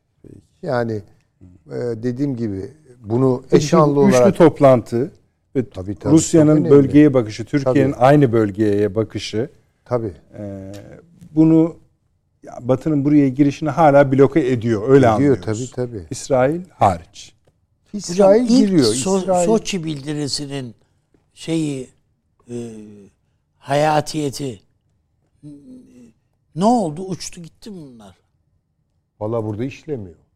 Yani Başka suçu Kafkasya'da var şu anda. Yani Evet, orada- tamam, orada- doğru Soçi yani. var, Soçi var. Ha, Soçi var. Öncesi ve sonrasıyla Soçi. Yani Kafkasya'daki Soçi, Türkiye, e, Azerbaycan ve Rusya demektir. Evet. Oradaki üçlü. İran yok. orada. Evet Anadolu E, burada- Ajansı da benzer bir Evet. şeyi geçti. Netanyahu'nun e, sağ bloğunun mecliste hükümeti kurabilecek sandalye sayısına ulaştığını söylüyor ama daha kesin Ama değil. e, tabii. şey de var yine İsrail gazeteleri Netanyahu ile Sayın Cumhurbaşkanı arasındaki ilişki gergin ama onlar da bir nevi dün dündür bugün bugündür yapıyor. Konjöktür değişti Abi diyor. Netanyahu enteresan Yani- bir adam. Ben dedi Ukrayna'ya dedi yardıma başlarım falan da dedi. Yani Evet. iyice bu sefer Ruslarla da kapışabilir. Yani yaparsa tabii. Ben işte bir bakacağım onun açıklamalarına. tabii. Hükümet programlarına Yani da çünkü bir bu bakmak hani lazım. şey diyebilirsiniz hani taç giyen baş akıllanıyor ama bu adam yeni bir adam değil. On, ne kadar kaldı? 10 yıl mı kaldı? Daha önce? Tabii. Sonra Bayağı. o dolmuşta seyahat eden ve koltukları her an jiletle parçalayacak partiler var yani. Var var. Yani işte o Bir de bugün e, önemli bir karar alındı biliyorsun. Nahçıvan'daki istihbarat birimleri doğrudan doğruya Azerbaycan'a bağlandı. Aa, evet, Bu doğru, Nahçıvan'la Azerbaycan'ın bütünleşmesi açısından atılan ilk ve önemli bir adım olarak değerlendiriliyor. E, bunu da dikkate almak gerekir. Ee, efendim bu akşam hepsi zaten hani önemli kalemlerdi de ara konuları da, tamamen bitirdik diyebiliriz. Bir tek Brezilya'da belki Süleyman Lula. Hocam Lula'ya sevgilerini söylemek isterdi. Ama bu sefer orada da problemler başlayacak gibi. Mesela Amerika'da Onu çıkan konuşalım. yorumlar şeyin bu sonuçlarla Amerika'nın Latin Amerika'ya klasik olarak geri döneceğini yazmaya başladılar ki onun ne büyük felaketlere yol açabileceğini. ama- Neyse konuşuruz hocam. Ee, 8 Kasım ABD seçimlerini daha konuşmadık efendim. Yani baştaki bölümü hiç saymayınız. Türk Teşkilatları Zirvesi takip ediyoruz. G20 takip ediyoruz. Cuma günü NATO geliyor. Onu zaten takip ediyoruz. Ee, Perşembe akşamı aynı saatte 20.45'te buluşmak üzere. İyi geceler diliyoruz efendim.